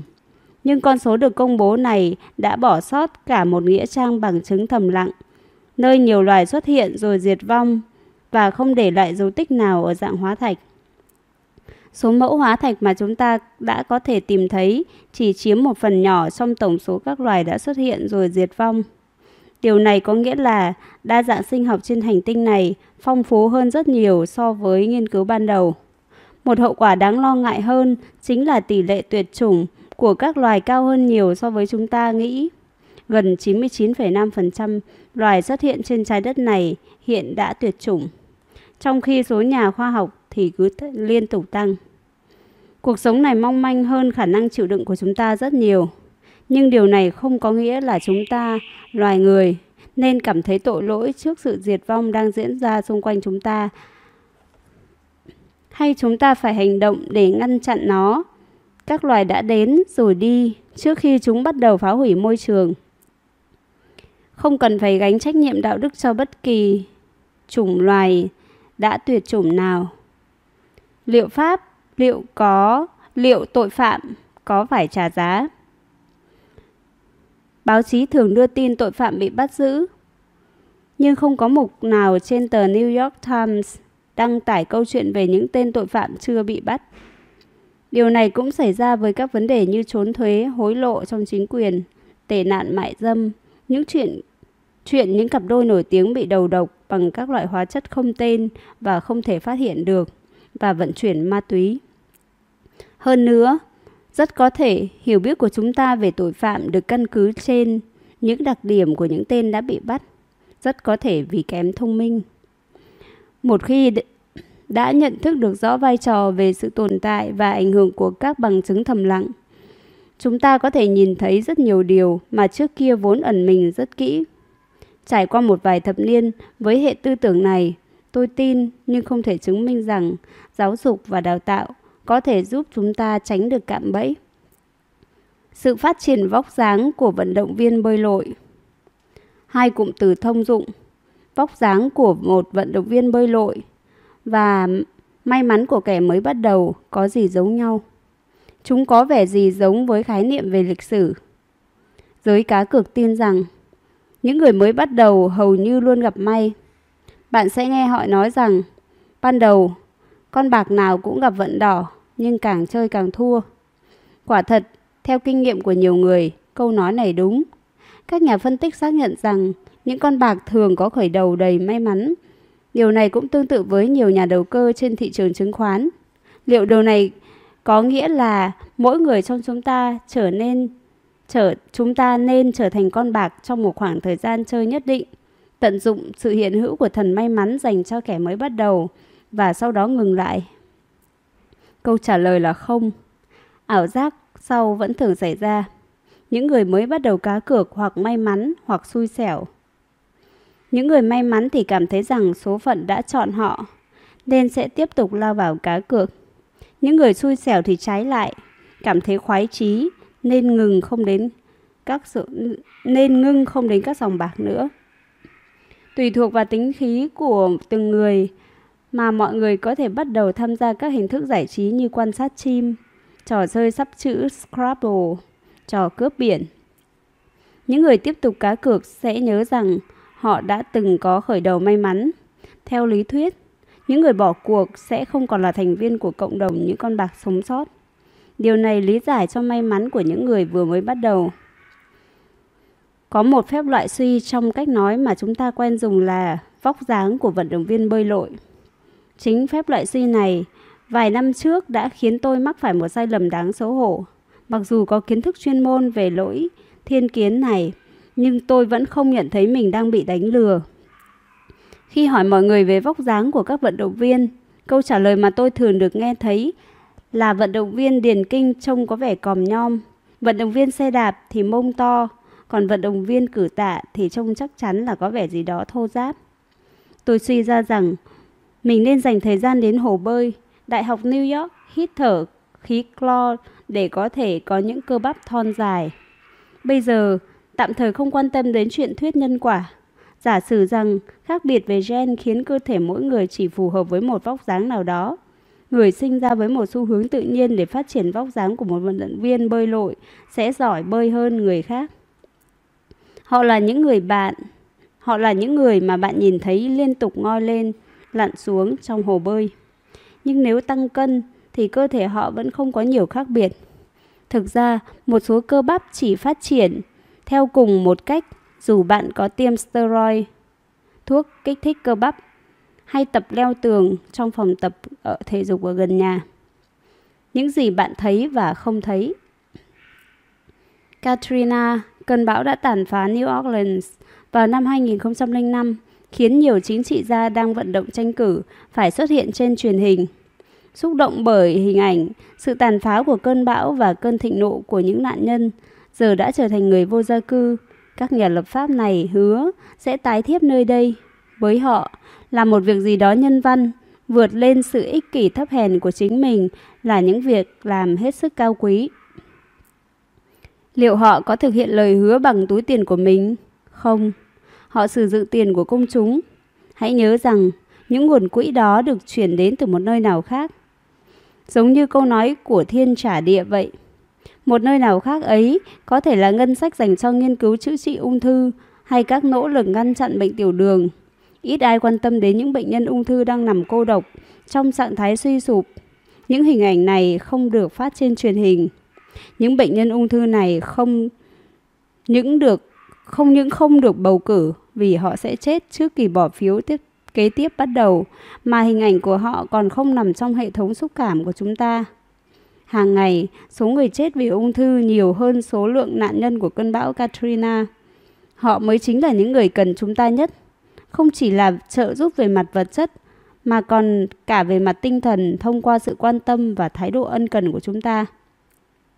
Và có thể dưới hình thức gián tiếp hay trực tiếp, Nguồn tiền cho kế hoạch tái thiết ấy được trích ra từ chính nguồn tiền dành cho những bệnh nhân ung thư này. Tiền, dù là công hay tư, được rút ra từ các dự án nghiên cứu có thể phải chịu trách nhiệm cho cái chết của những bệnh nhân này. Một dạng tội ác vẫn còn nằm trong im lặng. Một nhánh của ý tưởng này có liên quan đến quá trình ra quyết định của chúng ta trong điều kiện có nhiều khả năng xảy ra chúng ta chỉ thấy được những hậu quả rõ ràng và hiện hữu chứ không nhìn thấy được những hậu quả vô hình. Ít rõ ràng hơn. Tuy nhiên những hậu quả vô hình có thể không phải nói là nhìn chung thường có ý nghĩa hơn. Frederick Bastiat là một nhà nghiên cứu khoa học nhân văn sống ở thế kỷ 19, một người kỳ lạ và là một trong những tư tưởng gia độc lập hiếm hoi thời đó độc lập đến mức trở nên vô danh tại chính quê hương nước Pháp của mình, bởi ý tưởng ông của ông đi ngược với quan điểm chính trị chính thống của Pháp. Ông là một trong những tư, tư tưởng gia mà tôi yêu kính, cũng như Pierre Baylor. Họ là những người vô danh ngay tại chính quê hương mình và trong chính ngôn ngữ mẹ đẻ của mình. Nhưng có rất nhiều người ở Mỹ đi theo tư tưởng của ông. Trong bài tiểu luận What we see and what we don't see tạm dịch những gì chúng ta thấy và không thấy của mình. Bastiat muốn truyền tải ý tưởng sau. Chúng ta có thể thấy hành động của chính quyền và do đó ca ngợi họ. và chúng ta không thấy được sự giải pháp thay thế. Nhưng thật sự là có một giải pháp thay thế dù nó chưa thực sự rõ ràng và vẫn đang trong trạng thái vô hình. Hãy nhớ lại lỗi ngụy biện chứng thực. Chính phủ các nước thường rất giỏi thông báo cho bạn biết họ đã làm được gì, nhưng lại không hé nửa lời về những gì họ chưa làm được. Trên thực tế, chúng ta có thể gọi việc làm của họ là lòng bác ái giả tạo. Đó là hành động giúp đỡ của mọi người theo cách dễ nhận thấy và tạo cảm giác mạnh, nhưng lại chẳng thèm bận tâm đến chuyện vẫn còn đó cả một nghĩa trang im lặng với các hậu quả vô hình. Bastiat còn truyền cảm hứng cho những người tán thành chủ nghĩa sự chủ nghĩa tự do bằng cách công kích những luận điểm thông thường, phục vụ cho lợi ích của chính quyền. Tuy vậy, các ý tưởng của ông vẫn có thể khái quát hóa để áp dụng cho cả cánh hữu lẫn cánh tả. Bastiat đi sâu hơn một chút. Nếu tác giả của một hành động phải chịu những hậu quả cả tiêu cực lẫn tích cực, thì quá trình học tập của chúng ta sẽ diễn ra rất nhanh chóng. Tuy nhiên, vấn đề nằm ở chỗ, thường thì các tác giả của hành động sẽ chỉ nhận được hậu quả tích cực, hữu hình, còn hậu quả tiêu cực, vô hình lại rơi vào người khác và kèm theo đó là một chi phí tịnh cho xã hội. Hãy phân tích các biện pháp bảo trợ mà làm làm mà hãy phân tích các biện pháp bảo trợ việc làm mà xem. Bạn có thấy có nhiều người có công ăn việc làm được bảo trợ và kết luận phúc lợi xã hội chính là biện pháp bảo trợ đó. Nhưng bạn lại không nhận thấy nó đã khiến nhiều người không kiếm được việc làm vì số lượng cơ hội việc làm giảm đi đáng kể. Trong một số trường hợp, như những hoàn cảnh của những bệnh nhân ung thư phải hứng chịu sự tàn phá của cơn bão Katrina chẳng hạn. Kết quả tích cực của một hành động tức thì sẽ sinh lợi cho các chính trị gia và những nhà hoạt động nhân tạo, nhân đạo giả tạo trong khi hậu quả tiêu cực thì còn lâu mới xuất hiện, hoặc cũng có thể chúng không bao giờ được nhận diện. Thậm chí, người ta còn có thể kết tội báo chí vì đã hướng các khoản đóng góp từ thiện đến những người rất có thể ít cần chúng nhất. Chúng ta hãy áp dụng cách lý luận này vào sự kiện xảy ra vào ngày 11 tháng 9 năm 2001 có khoảng 2.500 người chết khi máy bay của nhóm khủng bố Bin Laden đâm sập tòa đôi, tòa tháp đôi của Trung tâm Thương mại Thế giới. Gia đình các nạn nhân được hỗ trợ dưới mọi hình thức và các cơ quan và tổ chức từ thiện, và đó là những khoản hỗ trợ cần thiết. Tuy nhiên, theo nhà nghiên cứu, theo nhiều nhà nghiên cứu, trong 3 tháng cuối năm đó, có gần 1.000 người chết và họ chính là nạn nhân thầm lặng của khủng bố. Vì sao? Những người sợ đi máy bay chuyển sang lái ô tô và phải gánh chịu rủi ro tử vong cao hơn. Có bằng chứng về tỷ lệ thương vong trên xa lộ gia tăng trong xã hội trong giai đoạn này. Xa lộ tiềm ẩn nguy cơ tử vong cao hơn bầu trời. Những gia đình này không nhận được bất kỳ sự hỗ trợ nào. Thậm chí, họ còn không biết người thân của mình là nạn nhân của Bin Laden. Bên cạnh Bastiat, tôi còn chỉ ra một yếu điểm của Ralph Nader, nhà hoạt động xã hội và luật sư bảo vệ người tiêu dùng. Dĩ nhiên, ông không phải là nhà chính trị gia hay một người có tư duy chính trị. Có thể ông là công dân Mỹ đã sống nhiều đã cứu sống nhiều người nhất khi công bố hồ sơ đánh giá mức độ an toàn của các công ty kinh doanh ô tô. Tuy nhiên, trong chiến dịch tranh cử cách đây vài năm, ông lại quên công bố một thực tế là có hàng vạn người đã được cứu sống nhờ luật về thắt dây an toàn của ông. Thuyết phục người khác rằng, nhìn xem, tôi đã làm gì cho anh, luôn dễ dàng hơn rất nhiều so với nhìn xem, tôi đã giúp anh tránh được những gì. Lật lại lời mở đầu, câu chuyện về một nhà lập pháp giả định nào đó với những động thái có thể giúp chúng ta tránh được thảm họa 11 tháng 9. Có bao nhiêu người như thế bước đi trên đường mà không có dáng đi thẳng đứng của một vụ, của một vị anh hùng giả tạo. Hãy dũng cảm xem xét những hậu quả thầm lặng khi đứng trước một kẻ hoạt động nhân đạo lừa đảo. Bác sĩ, Sự thờ ơ của chúng ta trước các bằng chứng thầm lặng đang cướp đi mạng sống của nhiều người mỗi ngày. Giả sử có một loại thuốc sẽ giúp nhiều người tránh được một số bệnh nguy hiểm tiềm ẩn, nhưng lại có nguy cơ giết chết một số người, đồng thời mang lại một số lợi ích cho xã hội. Liệu các bác sĩ có đồng ý kê toa? Chắc hẳn là không. Luật sư của người chịu ảnh hưởng từ tác dụng phụ của thuốc sẽ theo sát vị bác sĩ đó như chó săn. Trong khi những người được cứu sống nhờ liều thuốc mà bác sĩ kê toa lại không được nhắc đến. Một mạng người được cứu sống là một con số thống kê, một người bị tổn thương là một giai thoại. Số liệu thống kê thì mơ hồ, còn giai thoại thì rất nổi bật. Tương tự, rủi ro của một hiện tượng thiên nga đen cũng rất mơ hồ. Phương pháp bảo vệ kiểu Teflon của Giacomo Casanova Phương pháp này sẽ đưa chúng ta đến với mổ chôn của tất cả các biểu hiện của bằng chứng thầm lặng. Đó là ảo tưởng về tính ổn định. Lỗi thiên kiến làm giảm khả năng nhận thức của chúng ta về những rủi ro đã gặp trong quá khứ, đặc biệt đối với những người may mắn sống sót. Mạng sống của bạn đang bị đe dọa nghiêm trọng, nhưng sau khi bạn vượt qua, bạn lại đánh giá thấp mức độ nguy hiểm thật sự của tình huống ấy khi nhìn lại quá khứ. Giacomo Casanova là một người thích phiêu lưu mạo hiểm. Về sau tự dưng là Jacques Chevalier, Chevalier de Saint-Zaigan. Ông luôn mong muốn được nhìn nhận như một trí thức thực sự và là một tay cưa gái huyền thoại. Dường như có một đặc điểm kiểu Teflon mà giới quý tộc mafia dù gan lì nhất cũng phải ganh tị. Bất hạnh không bao giờ đến với ông. Trong khi nhiều người biết đến Casanova bởi sự quyến rũ của ông, thì ông lại tự xem mình là một học giả. Ông muốn tìm kiếm danh vọng trong làng văn, văn bằng tác phẩm trong làng văn bằng tác phẩm dài 12 tập History of My Life, tạm dịch, nhật ký đời tôi, được viết bằng thứ tiếng Pháp dở tệ, tệ một cách thích thú, tệ một cách thú vị. Bên cạnh những bài học cưa gái vô cùng hữu ích, Cuốn nhật ký này còn gửi đến bạn đọc hàng loạt tình huống chuyển bại thành thắng đầy may mắn nhưng vô cùng thú vị.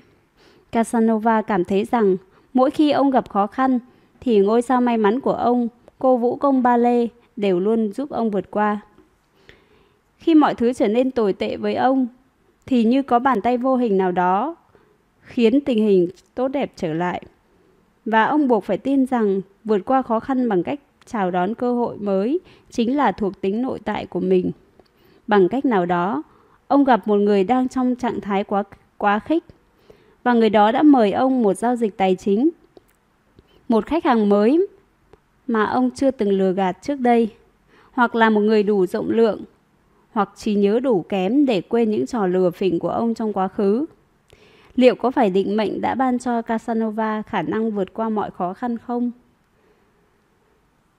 Giacomo Casanova hay còn gọi là Jacques Chevalier de Saigon. Có lẽ một số độc giả sẽ ngạc nhiên vì tay tán gái huyền thoại này lại chẳng giống lại chẳng giống James Bond chút nào. Không hẳn thế. Hãy xem xét nhận định sau. Trong số tất cả các nhà phiêu lưu tài giỏi sống trên trái đất này, nhiều người đôi khi bị khó khăn quật ngã, trong khi một số ít thì lúc nào cũng có thể vượt qua. Chính những người sống sót thường có xu hướng tin rằng không gì có thể đánh bại được mình. Họ có những kinh nghiệm đủ sâu sắc để viết thành sách.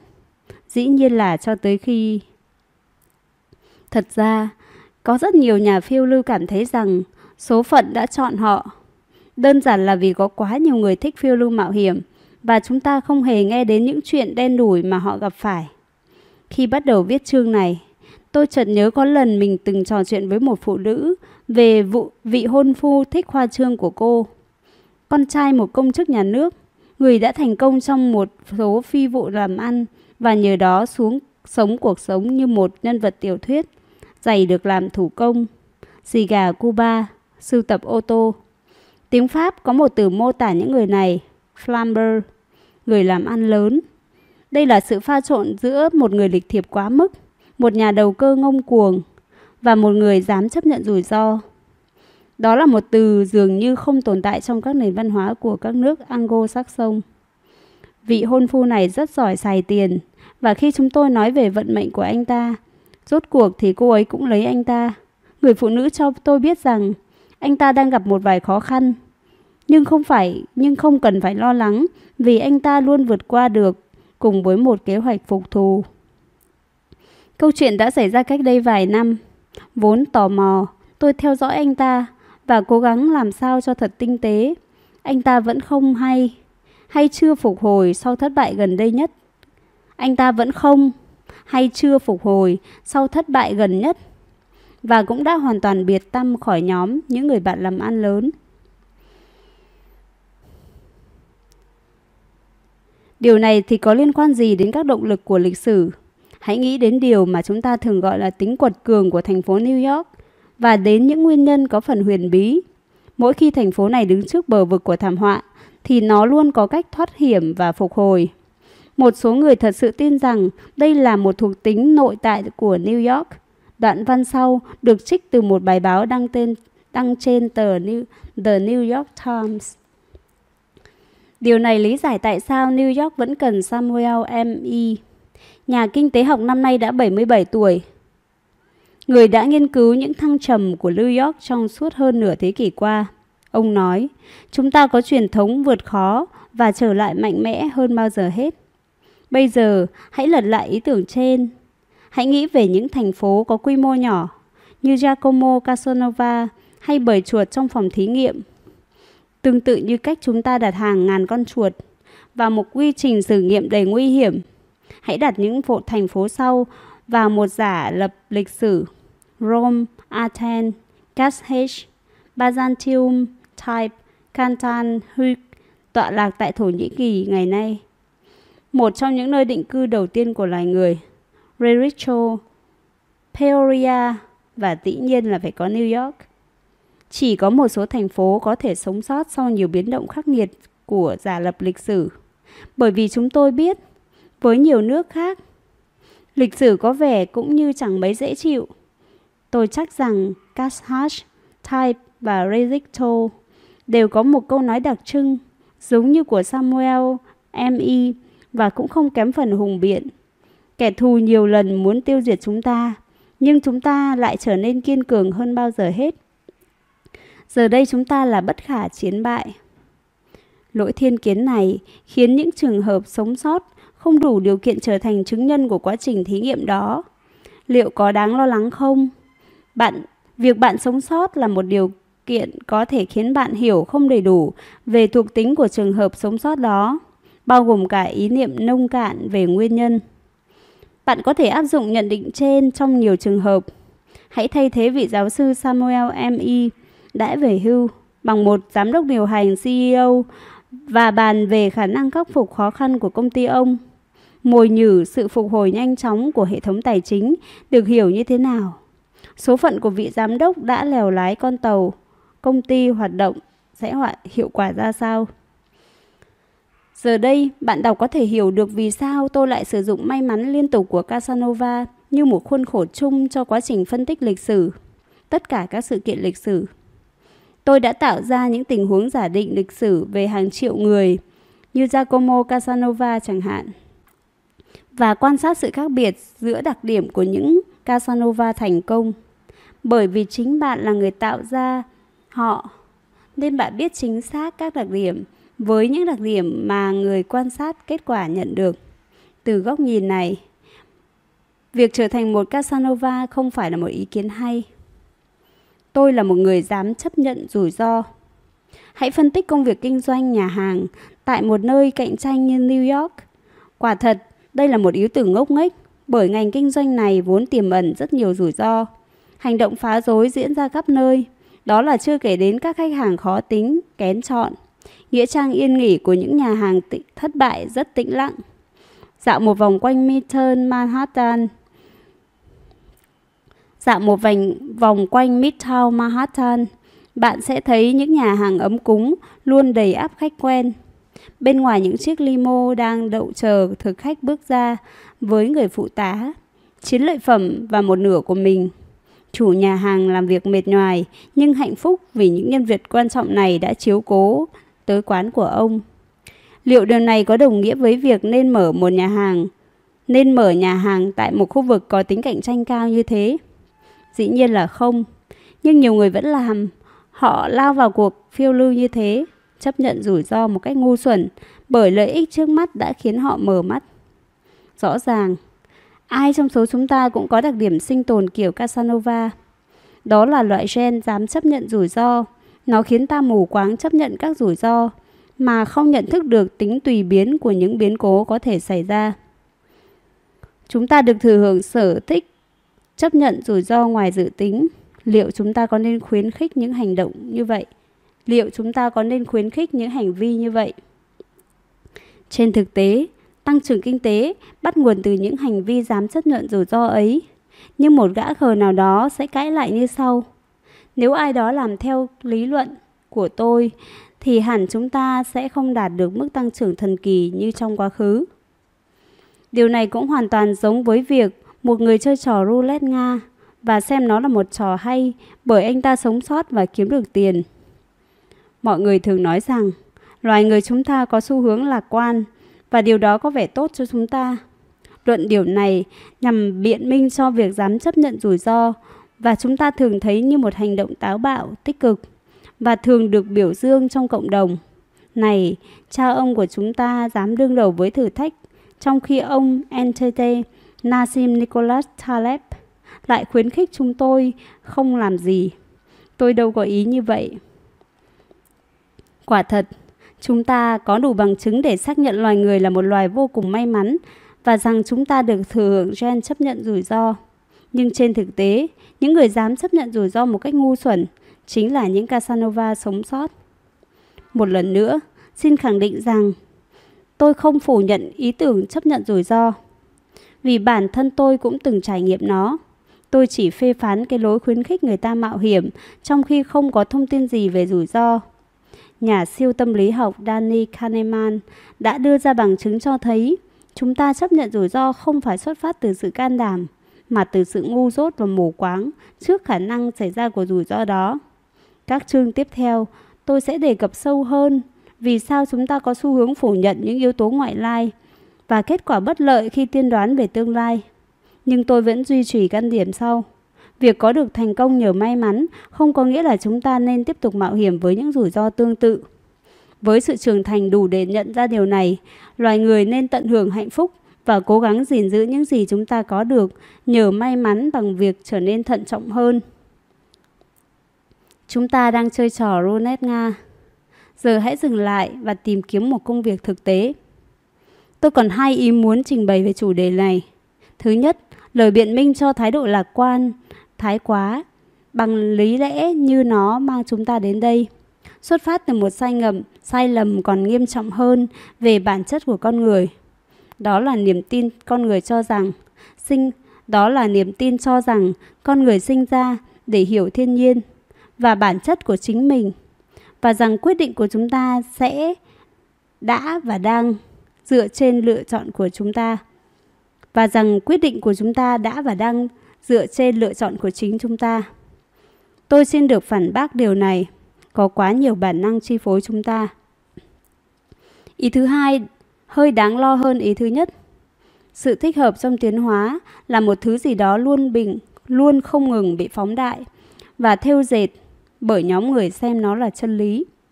Một người càng xa lạ với tính ngẫu nhiên sinh ra thiên nga đen, chừng nào thì càng tin vào hậu quả hiệu quả tối ưu của tiến hóa chừng ấy. Bằng chứng thầm lặng không hiện hữu trong lý thuyết của họ. Tiến hóa là một trong những may rủi, là một trong những chuỗi may rủi. Nhưng rủi nhiều hơn may. Nhưng rủi nhiều may ít. Và bạn chỉ thấy những gì tốt đẹp mà thôi. Nhưng về ngắn hạn, rất khó để nhận biết đặc điểm nào thật sự tốt cho bạn, nhất là khi bạn đang ở trong môi trường sản sinh ra thiên nga đen như extremistan. Điều này giống như khi bạn quan sát những tay cờ bạc dùng rỉnh bước ra từ sông bạc và tuyên bố rằng sở thích bài bạc là tốt cho muôn loài, bởi nó khiến bạn trở nên giàu có. Việc chấp nhận rủi ro đã khiến nhiều người loài, đã khiến nhiều loài đứng trước nguy cơ tuyệt chủng quan niệm rằng chúng ta đang ở đây, rằng đây là thế giới tươi đẹp nhất trong mọi thế giới và rằng tiến hóa đã thực hiện một công việc vĩ đại, có vẻ như khá mơ hồ nếu dưới nếu xét dưới góc độ của bằng chứng thầm lặng. Những kẻ ngốc giống Casanova hay những kẻ nụ, mạo hiểm mù quáng thường chỉ chiến thắng trong ngắn hạn. Tệ hơn, trong môi trường của thiên nga đen, nơi một nơi mà một biến bốn biến cố đơn lẻ hiếm khi xảy ra. Có thể tình hình có thể thình lình xuất hiện và làm biến đổi một chủng loài vốn đã thích nghi lâu nay, thì những người mạo hiểm một cách mù quáng cũng có thể chiến thắng trong dài hạn. Tôi sẽ trở lại với ý tưởng này trong phần 3 và cho bạn thấy extremism khiến cho tác động của bằng chứng thầm lặng trở nên tồi tệ hơn ra sao. Nhưng có một hình thái biểu hiện khác rất đáng để chúng ta nói đến. Tôi là một thiên nga đen, một tội lỗi thiên kiến, một lỗi thiên kiến của loài người. Tôi là một thiên nga đen, một lỗi thiên kiến của loài người. Tôi muốn tỏ ra thực tế hơn và tránh thảo luận về những luận điểm siêu hình hay luận chứng vũ trụ đâu đó trên trái đất này. Vẫn còn có nhiều mối nguy hiểm đáng để chúng ta lo ngại. Và vì thế sẽ thật sự khôn ngoan khi gác việc tự biện minh siêu hình này lại. Tuy nhiên, cũng tốt nếu bạn lén nhìn một lần không hơn cái gọi là luận chứng vũ trụ của loài người bởi nó chỉ ra mức độ nghiêm trọng của việc chúng ta đã hiểu sai về tính ổn định của lịch sử.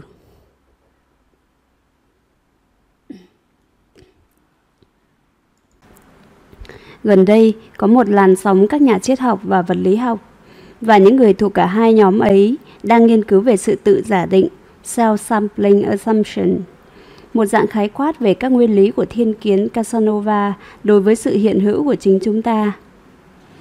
Hãy nghĩ về số phận của loài người.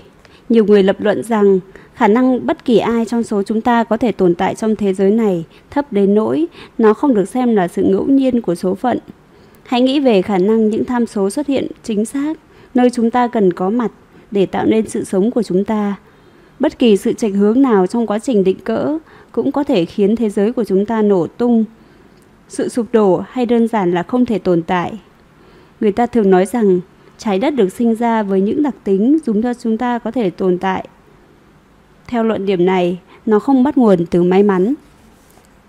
Tuy nhiên, sự hiện diện của chúng ta trong mẫu thử đã vô hiệu hóa hoàn toàn việc tính toán các khả năng. Một lần nữa, câu chuyện về Casanova có thể khiến cho quan điểm trên trở nên khá đơn giản đơn giản hơn nhiều so với cấu trúc thông thường của nó. Hãy nghĩ về tất cả những thế giới có thể tồn tại. Khi các Casanova nhỏ bé đi theo vận mệnh của mình, người nào vẫn có thể tiếp tục tồn tại nhờ may mắn sẽ vẫn cảm thấy rằng giả định anh ta không thường gặp may và có một thế lực huyền bí nào đó đang dẫn đường cho anh ta và quan sát số, số mệnh của anh ta. Này, bằng không thì khả năng có thể đến được đây cũng sẽ rất thấp dù là vào dù là nhờ vào may mắn. Đối với những ai đã quan sát tất cả những người thích phiêu lưu, khả năng tìm thấy một người như Casanova không thấp chút nào. Có quá nhiều người thích phiêu lưu mạo hiểm thì buộc phải có một ai đó chiến thắng chứ. Ở đây, vấn đề của vũ trụ và của loài người chính là chúng ta là những Casanova sống sót. Nếu ban đầu bạn có nhiều Casanova mạo hiểm thì hẳn thế nào cũng có một người sống sót và đoán thử xem. Nếu bạn đang ở đây để nói về điều đó, thì nhiều khả năng bạn chính là người đặc biệt ấy. Lưu ý, điều kiện đó là bạn đã sống sót để nói về nó. Vì thế, chúng ta không còn ngây thơ khi tính toán các khả năng mà không cân nhắc đến các điều kiện đảm bảo sống còn cho chúng ta. Sẽ đặt ra những giới hạn cho quá trình đưa ta đến đây. Giả định rằng lịch sử sẽ tạo nên những viễn cảnh hoặc u ám tức bất lợi, hoặc hồng tươi, tức có lợi. Viễn cảnh u ám sẽ dẫn đến sự diệt vong. Rõ ràng, nếu hiện giờ tôi vẫn ngồi đây và viết ra những dòng này, thì hẳn nhiên lịch sử đã mang đến một viễn cảnh tươi sáng, viễn cảnh cho phép tôi được hiện diện ở đây, một chặng đường lịch sử mà trong đó tổ tiên của tôi đã tránh được thảm họa sát nhân do quân xâm lược khắp do quân xâm lược trên khắp Levant gây ra. Ngoài những viễn cảnh có lợi đó, thì không có sự hiện hữu của các thiên các vụ thiên thạch va vào trái đất, chiến tranh hạt nhân hay các đợt dịch bệnh chết người xảy ra trên diện rộng nào khác. Nhưng tôi sẽ không xem xét loài người như một tổng thể. Bất kỳ khi nào nhìn lại tiểu sử của mình, tôi đều cảm thấy lo lắng cho sự mong manh của đời mình. Một lần, khi mới 18 tuổi và trở lại Ly Băng trong thời gian diễn ra chiến sự, tôi cảm thấy mệt mỏi và ớn lạnh ngay khi thời ngay trong khi thời tiết nóng lực của mùa hè. Tôi bị sốt thương hàn. Nếu không nhờ vào thuốc kháng sinh vốn được phát minh từ vài thập niên trước, thì có lẽ lúc này tôi đã không có mặt ở đây.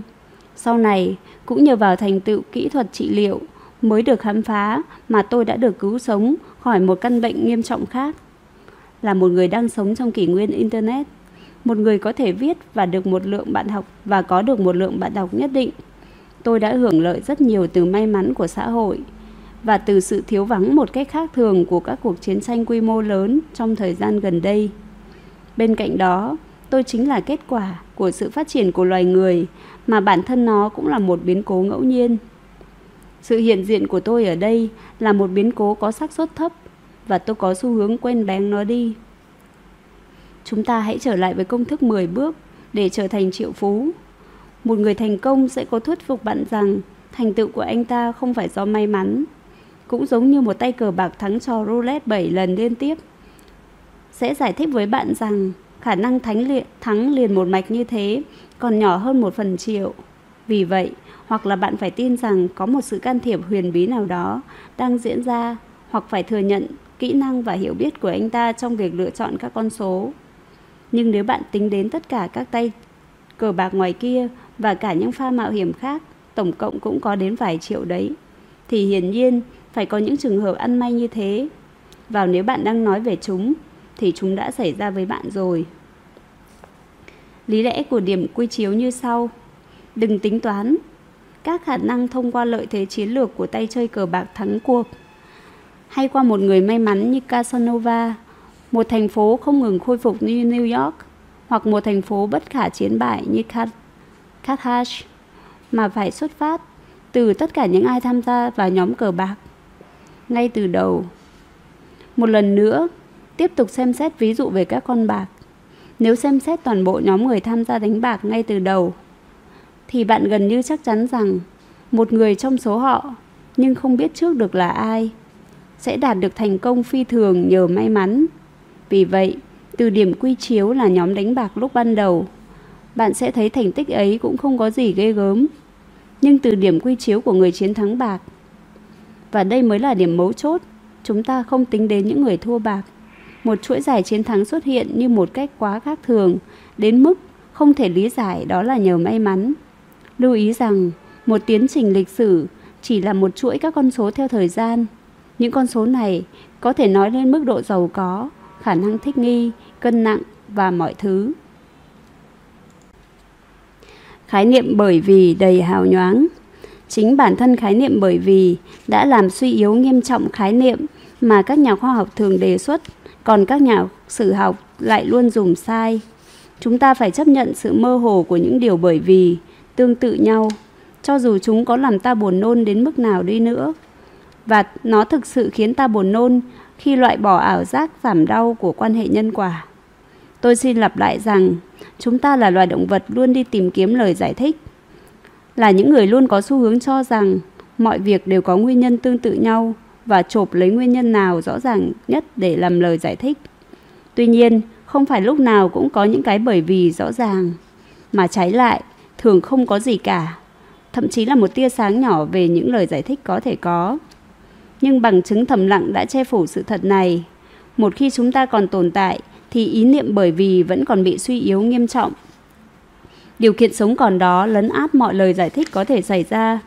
Trong trường phái Aristotle, cái bởi vì không xuất hiện ở đó để giải thích cho mối liên kết chặt chẽ giữa hai sự vật mà nhằm phục vụ cho điểm yếu đã được che giấu cho của chúng ta trong việc truyền đạt lời giải thích như đã thấy ở chương 6. Hãy áp dụng lối suy luận này vào câu hỏi sau. Tại sao dịch bệnh dịch hạch không giết chết nhiều người hơn thế? Người ta đưa ra hàng loạt những lời giải thích hào nhoáng, trong đó có cả lý thuyết về quy mô của trận dịch đó và các mô hình khoa học về dịch bệnh.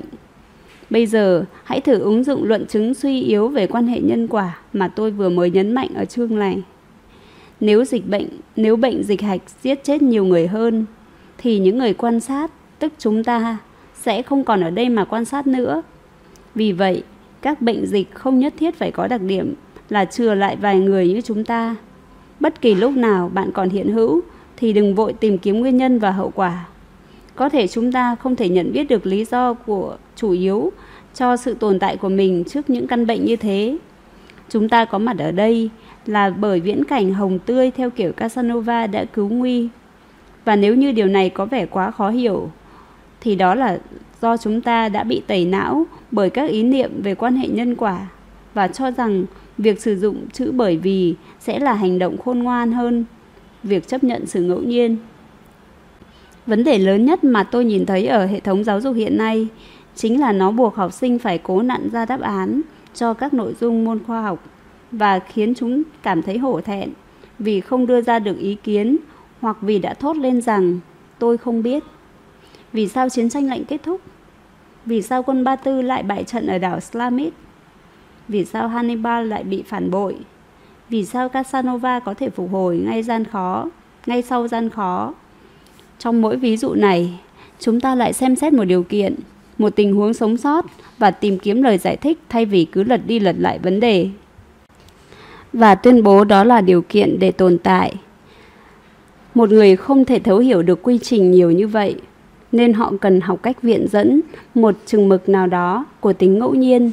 Ngẫu nhiên là thứ chúng ta không biết. Để viện dẫn tính ngẫu nhiên thì phải thú nhận sự ngu dốt. Không chỉ giáo sư đại học là người duy nhất hình thành cho bạn thói quen xấu. Tôi đã trình bày trong chương 6 về cách mà báo chí nhồi nhét những mối liên kết nhân quả vào nội dung để khiến bạn thích thú với các bài tường thuật đó. Nhưng xin hãy tỏ ra chính trực một chút trong việc sử dụng từ bởi vì. Hãy cố gắng giới hạn nó trong những tình huống mà cái bởi vì đó xuất phát từ thực nghiệm, chứ không phải từ việc nhìn lại lịch sử. Xin lưu ý rằng, tôi hoàn toàn không có ý nói nguyên nhân không hề tồn tại. Đừng sử dụng luận chứng này để cố gắng tránh việc học hỏi từ lịch sử. Tất cả những gì tôi muốn nói chính là nó không đơn giản như bạn nghĩ. Hãy tỏ ra hoài nghi những cái bởi vì và cẩn thận ứng phó với nó, đặc biệt trong những tình huống bạn nghi ngờ có bằng chứng thầm lặng. Chúng ta đã chứng kiến nhiều loại bằng chứng thầm lặng đã bóp méo nhận thức của chúng ta về trải nghiệm thực tế, khiến nó có vẻ dễ lý giải hơn và ổn định hơn so với bản chất thực sự. Bên cạnh lỗi chứng thực và ngụy biện tường thuật, các dạng thức biểu hiện của bằng chứng thầm lặng còn làm méo mó vai trò và tầm quan trọng của thiên nga đen.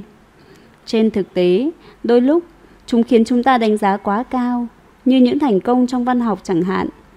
Nhưng cũng có khi nó khiến ta đánh giá quá thấp, như tính ổn định của lịch sử, sự bền vững của loài người. Trước đây, khi tôi đã nói rằng hệ thống tri giác của chúng ta không thể phản ứng lại những gì không hiện ra trước mắt hoặc những gì không đánh thức sự quan tâm về mặt cảm xúc trong mỗi con người. Chúng ta khi sinh ra đã mang trong mình sự hời hợt, tức là chỉ chú ý đến những thứ hữu hình chứ không bận tâm đến những thứ vô hình. Chúng ta tiến hành một cuộc chiến kép, chống lại bằng chứng thầm lặng. Phần vô thức trong cơ chế suy luận của chúng ta có một thứ như thế sẽ phớt lờ cái nghĩa trang đó, cho dù chúng ta có ý thức rõ được sự cần thiết phải xem xét nó. Xa mặt cách lòng, chúng ta nuôi dưỡng thái độ khinh rẻ tự nhiên, thậm chí là ra mặt đối với những thứ từ trừu tượng. Điều này sẽ được minh họa hơn, rõ hơn ở chương tiếp theo. Chương 9. Ngụy biện cờ bạc hay tính bất ổn của kẻ lập dị. Bữa trưa tại hồ Como phía Tây. Quân đội cũng giống như các nhà triết học. Tính ngẫu nhiên của Plato. Tony Béo Tony Béo là một trong những người bạn của Nero, người ghét cay ghét đắng Yevgenia Krasnova. Có lẽ chúng ta nên cân nhắc hơn khi gọi anh là Tony, Tony thách thức bề ngang. Bởi xét một cách khách quan, anh không quá thừa cân như tên hiệu của mình.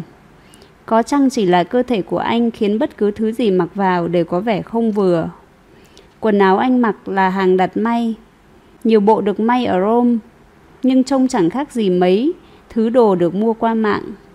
Anh có đôi bàn tay múp míp, ngón tay đầy lông, đeo lắc tay bằng vàng và lúc nào cũng nồng nặc mùi kẹo cam thảo, thứ mà anh ăn với số lượng lớn như một sự lựa chọn thay thế cho thói quen hút thuốc khi xưa. Anh thường không để tâm đến chuyện mọi người gọi mình là Tony béo, nhưng vẫn thích được gọi là Tony hơn. Nero gọi anh theo cách lịch sự hơn, Tony vùng Brooklyn. Bởi anh có giọng nói và cách nghĩ khá Brooklyn. Dù Tony là một trong những người Brooklyn giàu có đã đến New Jersey cách đây 20 năm.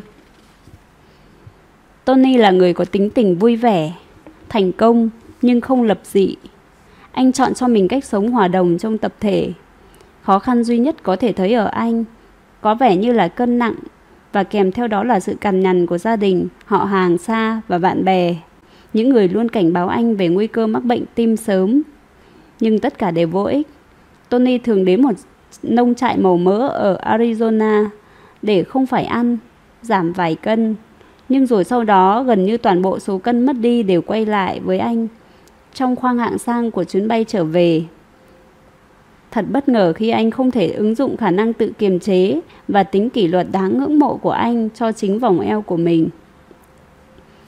Tony khởi đầu với vai trò nhân viên văn phòng của một bộ phận tín dụng thư cho một ngân hàng tại New York vào đầu thập niên 1980. Anh loay hoay với giấy tờ và làm một số công việc nhàm chán. Sau đó, anh được cử lên làm ở bộ phận phụ trách cho các doanh nghiệp nhỏ vay tiền và tìm lời giải cho các bài toán về cách huy động vốn từ những ngân hàng khổng lồ, cách thức hoạt động của bộ máy quan liêu và những gì họ muốn nhìn thấy trên giấy tờ. Không lâu sau, với tư cách là nhân viên ngân hàng, anh bắt đầu mua lại tài sản trong các vụ kiện tụng phá sản từ các tổ chức tài chính. Anh hiểu biết sâu sắc về nhân viên ngân hàng, đủ để biết rằng họ không quan tâm đến những ngôi nhà mà họ chào bán, những tài sản vốn không phải của họ, như những người chủ thực sự của chúng. Tony nhanh chóng hiểu ra cách để nói chuyện và sử dụng những người này. Sau này, anh còn học cách mua đi bán lại chạm xăng bằng tiền đi vay từ các ngân hàng nhỏ lân cận. Tony có sở thích khác thường là tìm kiếm cách kiếm nhiều tiền với ít nỗ lực nhất có thể, chỉ nhằm mục đích tiêu khiển mà không hề cảm thấy căng thẳng.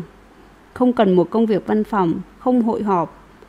Anh chỉ đơn giản là kết hợp với các thương vụ làm ăn vào cuộc sống riêng tư của mình. Phương châm của Tony là tìm xem ai là kẻ ngốc.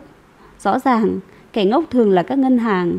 Các nhân viên văn phòng thì chẳng quan tâm đến điều gì. Việc tìm kiếm những gã gốc này là bản chất thứ hai của anh.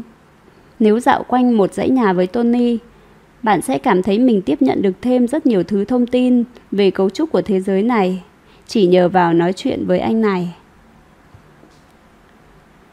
Tony có biệt tài kiếm được những số điện thoại không có trong danh bạ, những tấm vé bay, những tấm vé máy bay hạng sang mà không phải mất thêm đồng nào.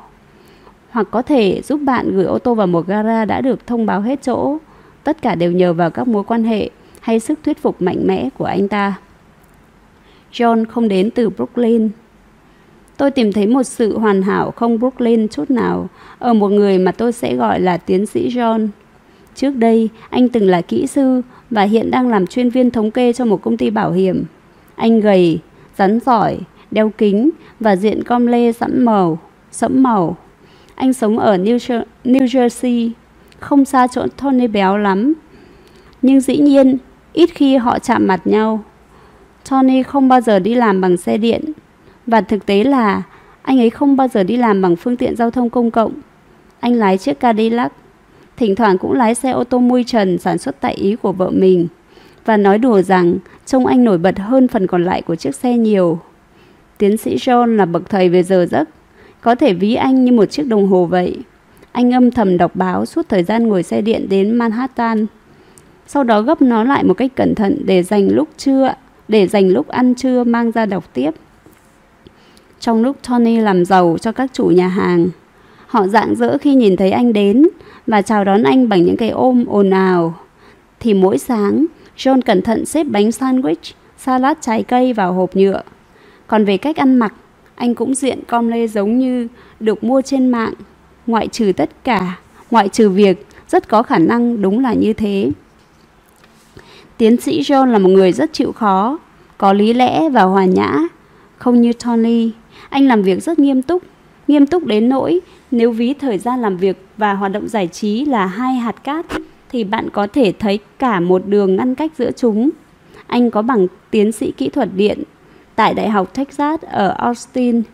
Do có chuyên môn về điện toán và thống kê, nên anh được thuê để thực hiện các giả lập trên máy tính cho một công ty bảo hiểm. Anh thích thú với công việc này Phần lớn công việc của anh là vận hành những chương trình chạy trên máy tính để quản trị rủi ro. Tôi hiểu rằng thật khó để Tony Béo và tiến sĩ John cùng hít thở chung một bầu không khí, nói gì đến khả năng họ có thể gặp nhau trong một quầy bar. Vậy, hãy chỉ xem, đây là một thí nghiệm về tư duy. Tôi sẽ đưa ra câu hỏi cho từng người và so sánh câu trả lời. NNT, tức, tức là tôi. Giả định anh có một đồng xu công tâm, tức là xác suất mặt, hình hay mặt chữ đều xuất hiện khi gieo nó là như nhau. Tôi gieo đồng xu 99 lần và lần nào cũng được mặt hình cả. Vậy khả năng tôi được mặt chữ trong lần gieo tiếp theo là bao nhiêu?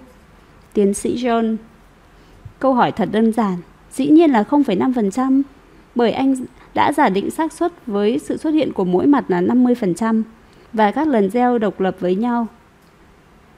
Entity, tức là tôi, ý anh thì sao, Tony? Tony béo, dĩ nhiên là không quá 1%. Tôi hỏi, sao vậy? Tôi cho anh giả định ban đầu đây là đồng xu nguyên chất, nghĩa là mặt nào cũng có xác suất là 50% cả. Tony béo, hoặc là đầu óc đầu hoặc là đầu óc anh toàn thứ bã đậu, hoặc anh chỉ là một tên ngốc không hơn không kém khi tin vào cái nguyên tắc 50% ấy. Đồng xu không tinh khiết, đây không thể là một trò chơi công bằng được. Dịch ý anh ta ra, có nhiều khả năng giả định ban đầu của tôi về tính công bằng của đồng xu là sai, vì nó luôn cho mặt hình trong suốt 99 lần thử. Tôi, nhưng tiến sĩ John là cho là 50%. Tony béo thì thầm vào tay tôi. Tôi quen nhiều gã có những ví dụ ngu xuẩn này. Từ ngày tôi còn làm cho ngân hàng, họ rất chậm tiêu và những gã này quá bão hòa rồi, họ rất dễ bị lừa. Bây giờ, bạn sẽ chọn ai trong hai người này cho chức thị trưởng thành phố New York hay Ulan Bator ở Mông Cổ? Tiến sĩ John hoàn toàn giới hạn trong suy nghĩ của mình trong chiếc hộp. Một chiếc hộp mà người khác đưa cho anh. Còn Tony béo thì gần như nằm trong thì gần như nằm hoàn toàn ngoài chiếc hộp ấy. Để làm rõ thuật ngữ kẻ lập dị, tôi xin giải thích như sau. Kẻ lập dị ở đây không phải là người trông có vẻ lôi thôi, không có giá trị thẩm mỹ, nhìn vàng vọt, đeo kính và đeo một cái máy tính sách tay ở thắt lưng như thể nó là vũ khí. Kẻ lập dị chỉ đơn giản là một người có tư duy hoàn toàn gói gọn bên trong chiếc hộp mà thôi. Có bao giờ bạn tự hỏi vì sao lại có rất nhiều sinh viên liên tục đạt điểm A lại chẳng đạt được thành tựu gì trong đời? Trong khi một số người lẻ đẹt phía sau lại đang kiếm được rất nhiều tiền, mua sắm kim cương và điện thoại liên tục reo, hay thậm chí còn đạt giải Nobel trong một ngành khoa học danh giá như y học chẳng hạn. Một số trường hợp như thế này có thể liên quan đến vận may, nhưng chính cái đặc tính nghèo nàn và tính chính sách ngu dân vốn thường gắn liền với kiến thức trường lớp đã cản trở quá trình nhận thức của những gì đang diễn ra trong thực tế cuộc sống. Trong một vài kiểm tra IQ, cũng như trong bất kỳ môi trường học thuật nào khác, kể cả thể thao, tiến sĩ John sẽ nổi trội hơn Tony Béo rất nhiều. Nhưng ngược lại, Tony Béo sẽ qua mặt tiến sĩ John trong rất nhiều các tình huống đời thường gắn với môi trường sống. Thật ra, dù không có học, dù không có học thức cao, nhưng Tony vô cùng hiếu kỳ trước kết cấu của thực tế và sự hiểu biết của chính mình đối với tôi. Anh ta còn hiểu biết hơn cả tiến sĩ John. Tôi nói thế xuất phát từ bản chất sự việc chứ không vì xã giao. Chúng ta sẽ tìm hiểu sự thật. Chúng ta sẽ tìm hiểu thật sâu về sự khác biệt trong cách trả lời của Tony Béo và tiến sĩ John. Đây là vấn đề gây tranh cãi nhất mà tôi biết về mối liên hệ giữa hai loại kiến thức một cái chúng ta gọi là kiến thức chủ quan kiểu Plato, vài cái còn lại gọi là phản Plato. Nói một cách đơn giản, những người như tiến sĩ John có thể tạo ra thiên nga đen ngoài Medio Christian, đầu óc của họ bảo thủ. Dù vấn đề này rất phổ biến, nhưng một trong những ảo tưởng tồi tệ nhất về nó là cái mà tôi gọi là ngụy biện cờ bạc, ludic fallacy, thuộc tính của những bất định mà chúng ta đối mặt trong cuộc sống hầu như không mấy liên quan đến những hiện tượng bất định đã được vô trùng trong các bài kiểm tra hay các, hay các thí nghiệm. Do đó, tôi sẽ kết thúc phần 1 bằng câu chuyện sau. Xin cảm ơn quý thính giả đã theo dõi cuốn sách cùng chúng tôi. Do thời lượng quá dài, chúng tôi xin phép được chia cuốn sách thành hai phần. Xin mời quý thính giả theo theo dõi phần 2 trong video Thiên Nga Đen phần 2. Nếu video này hữu ích cho quý thính giả, xin mời quý thính giả nhấn vào nút đăng ký để chúng ta dễ dàng có được những video tiếp theo. Chúng tôi xin chân thành cảm ơn.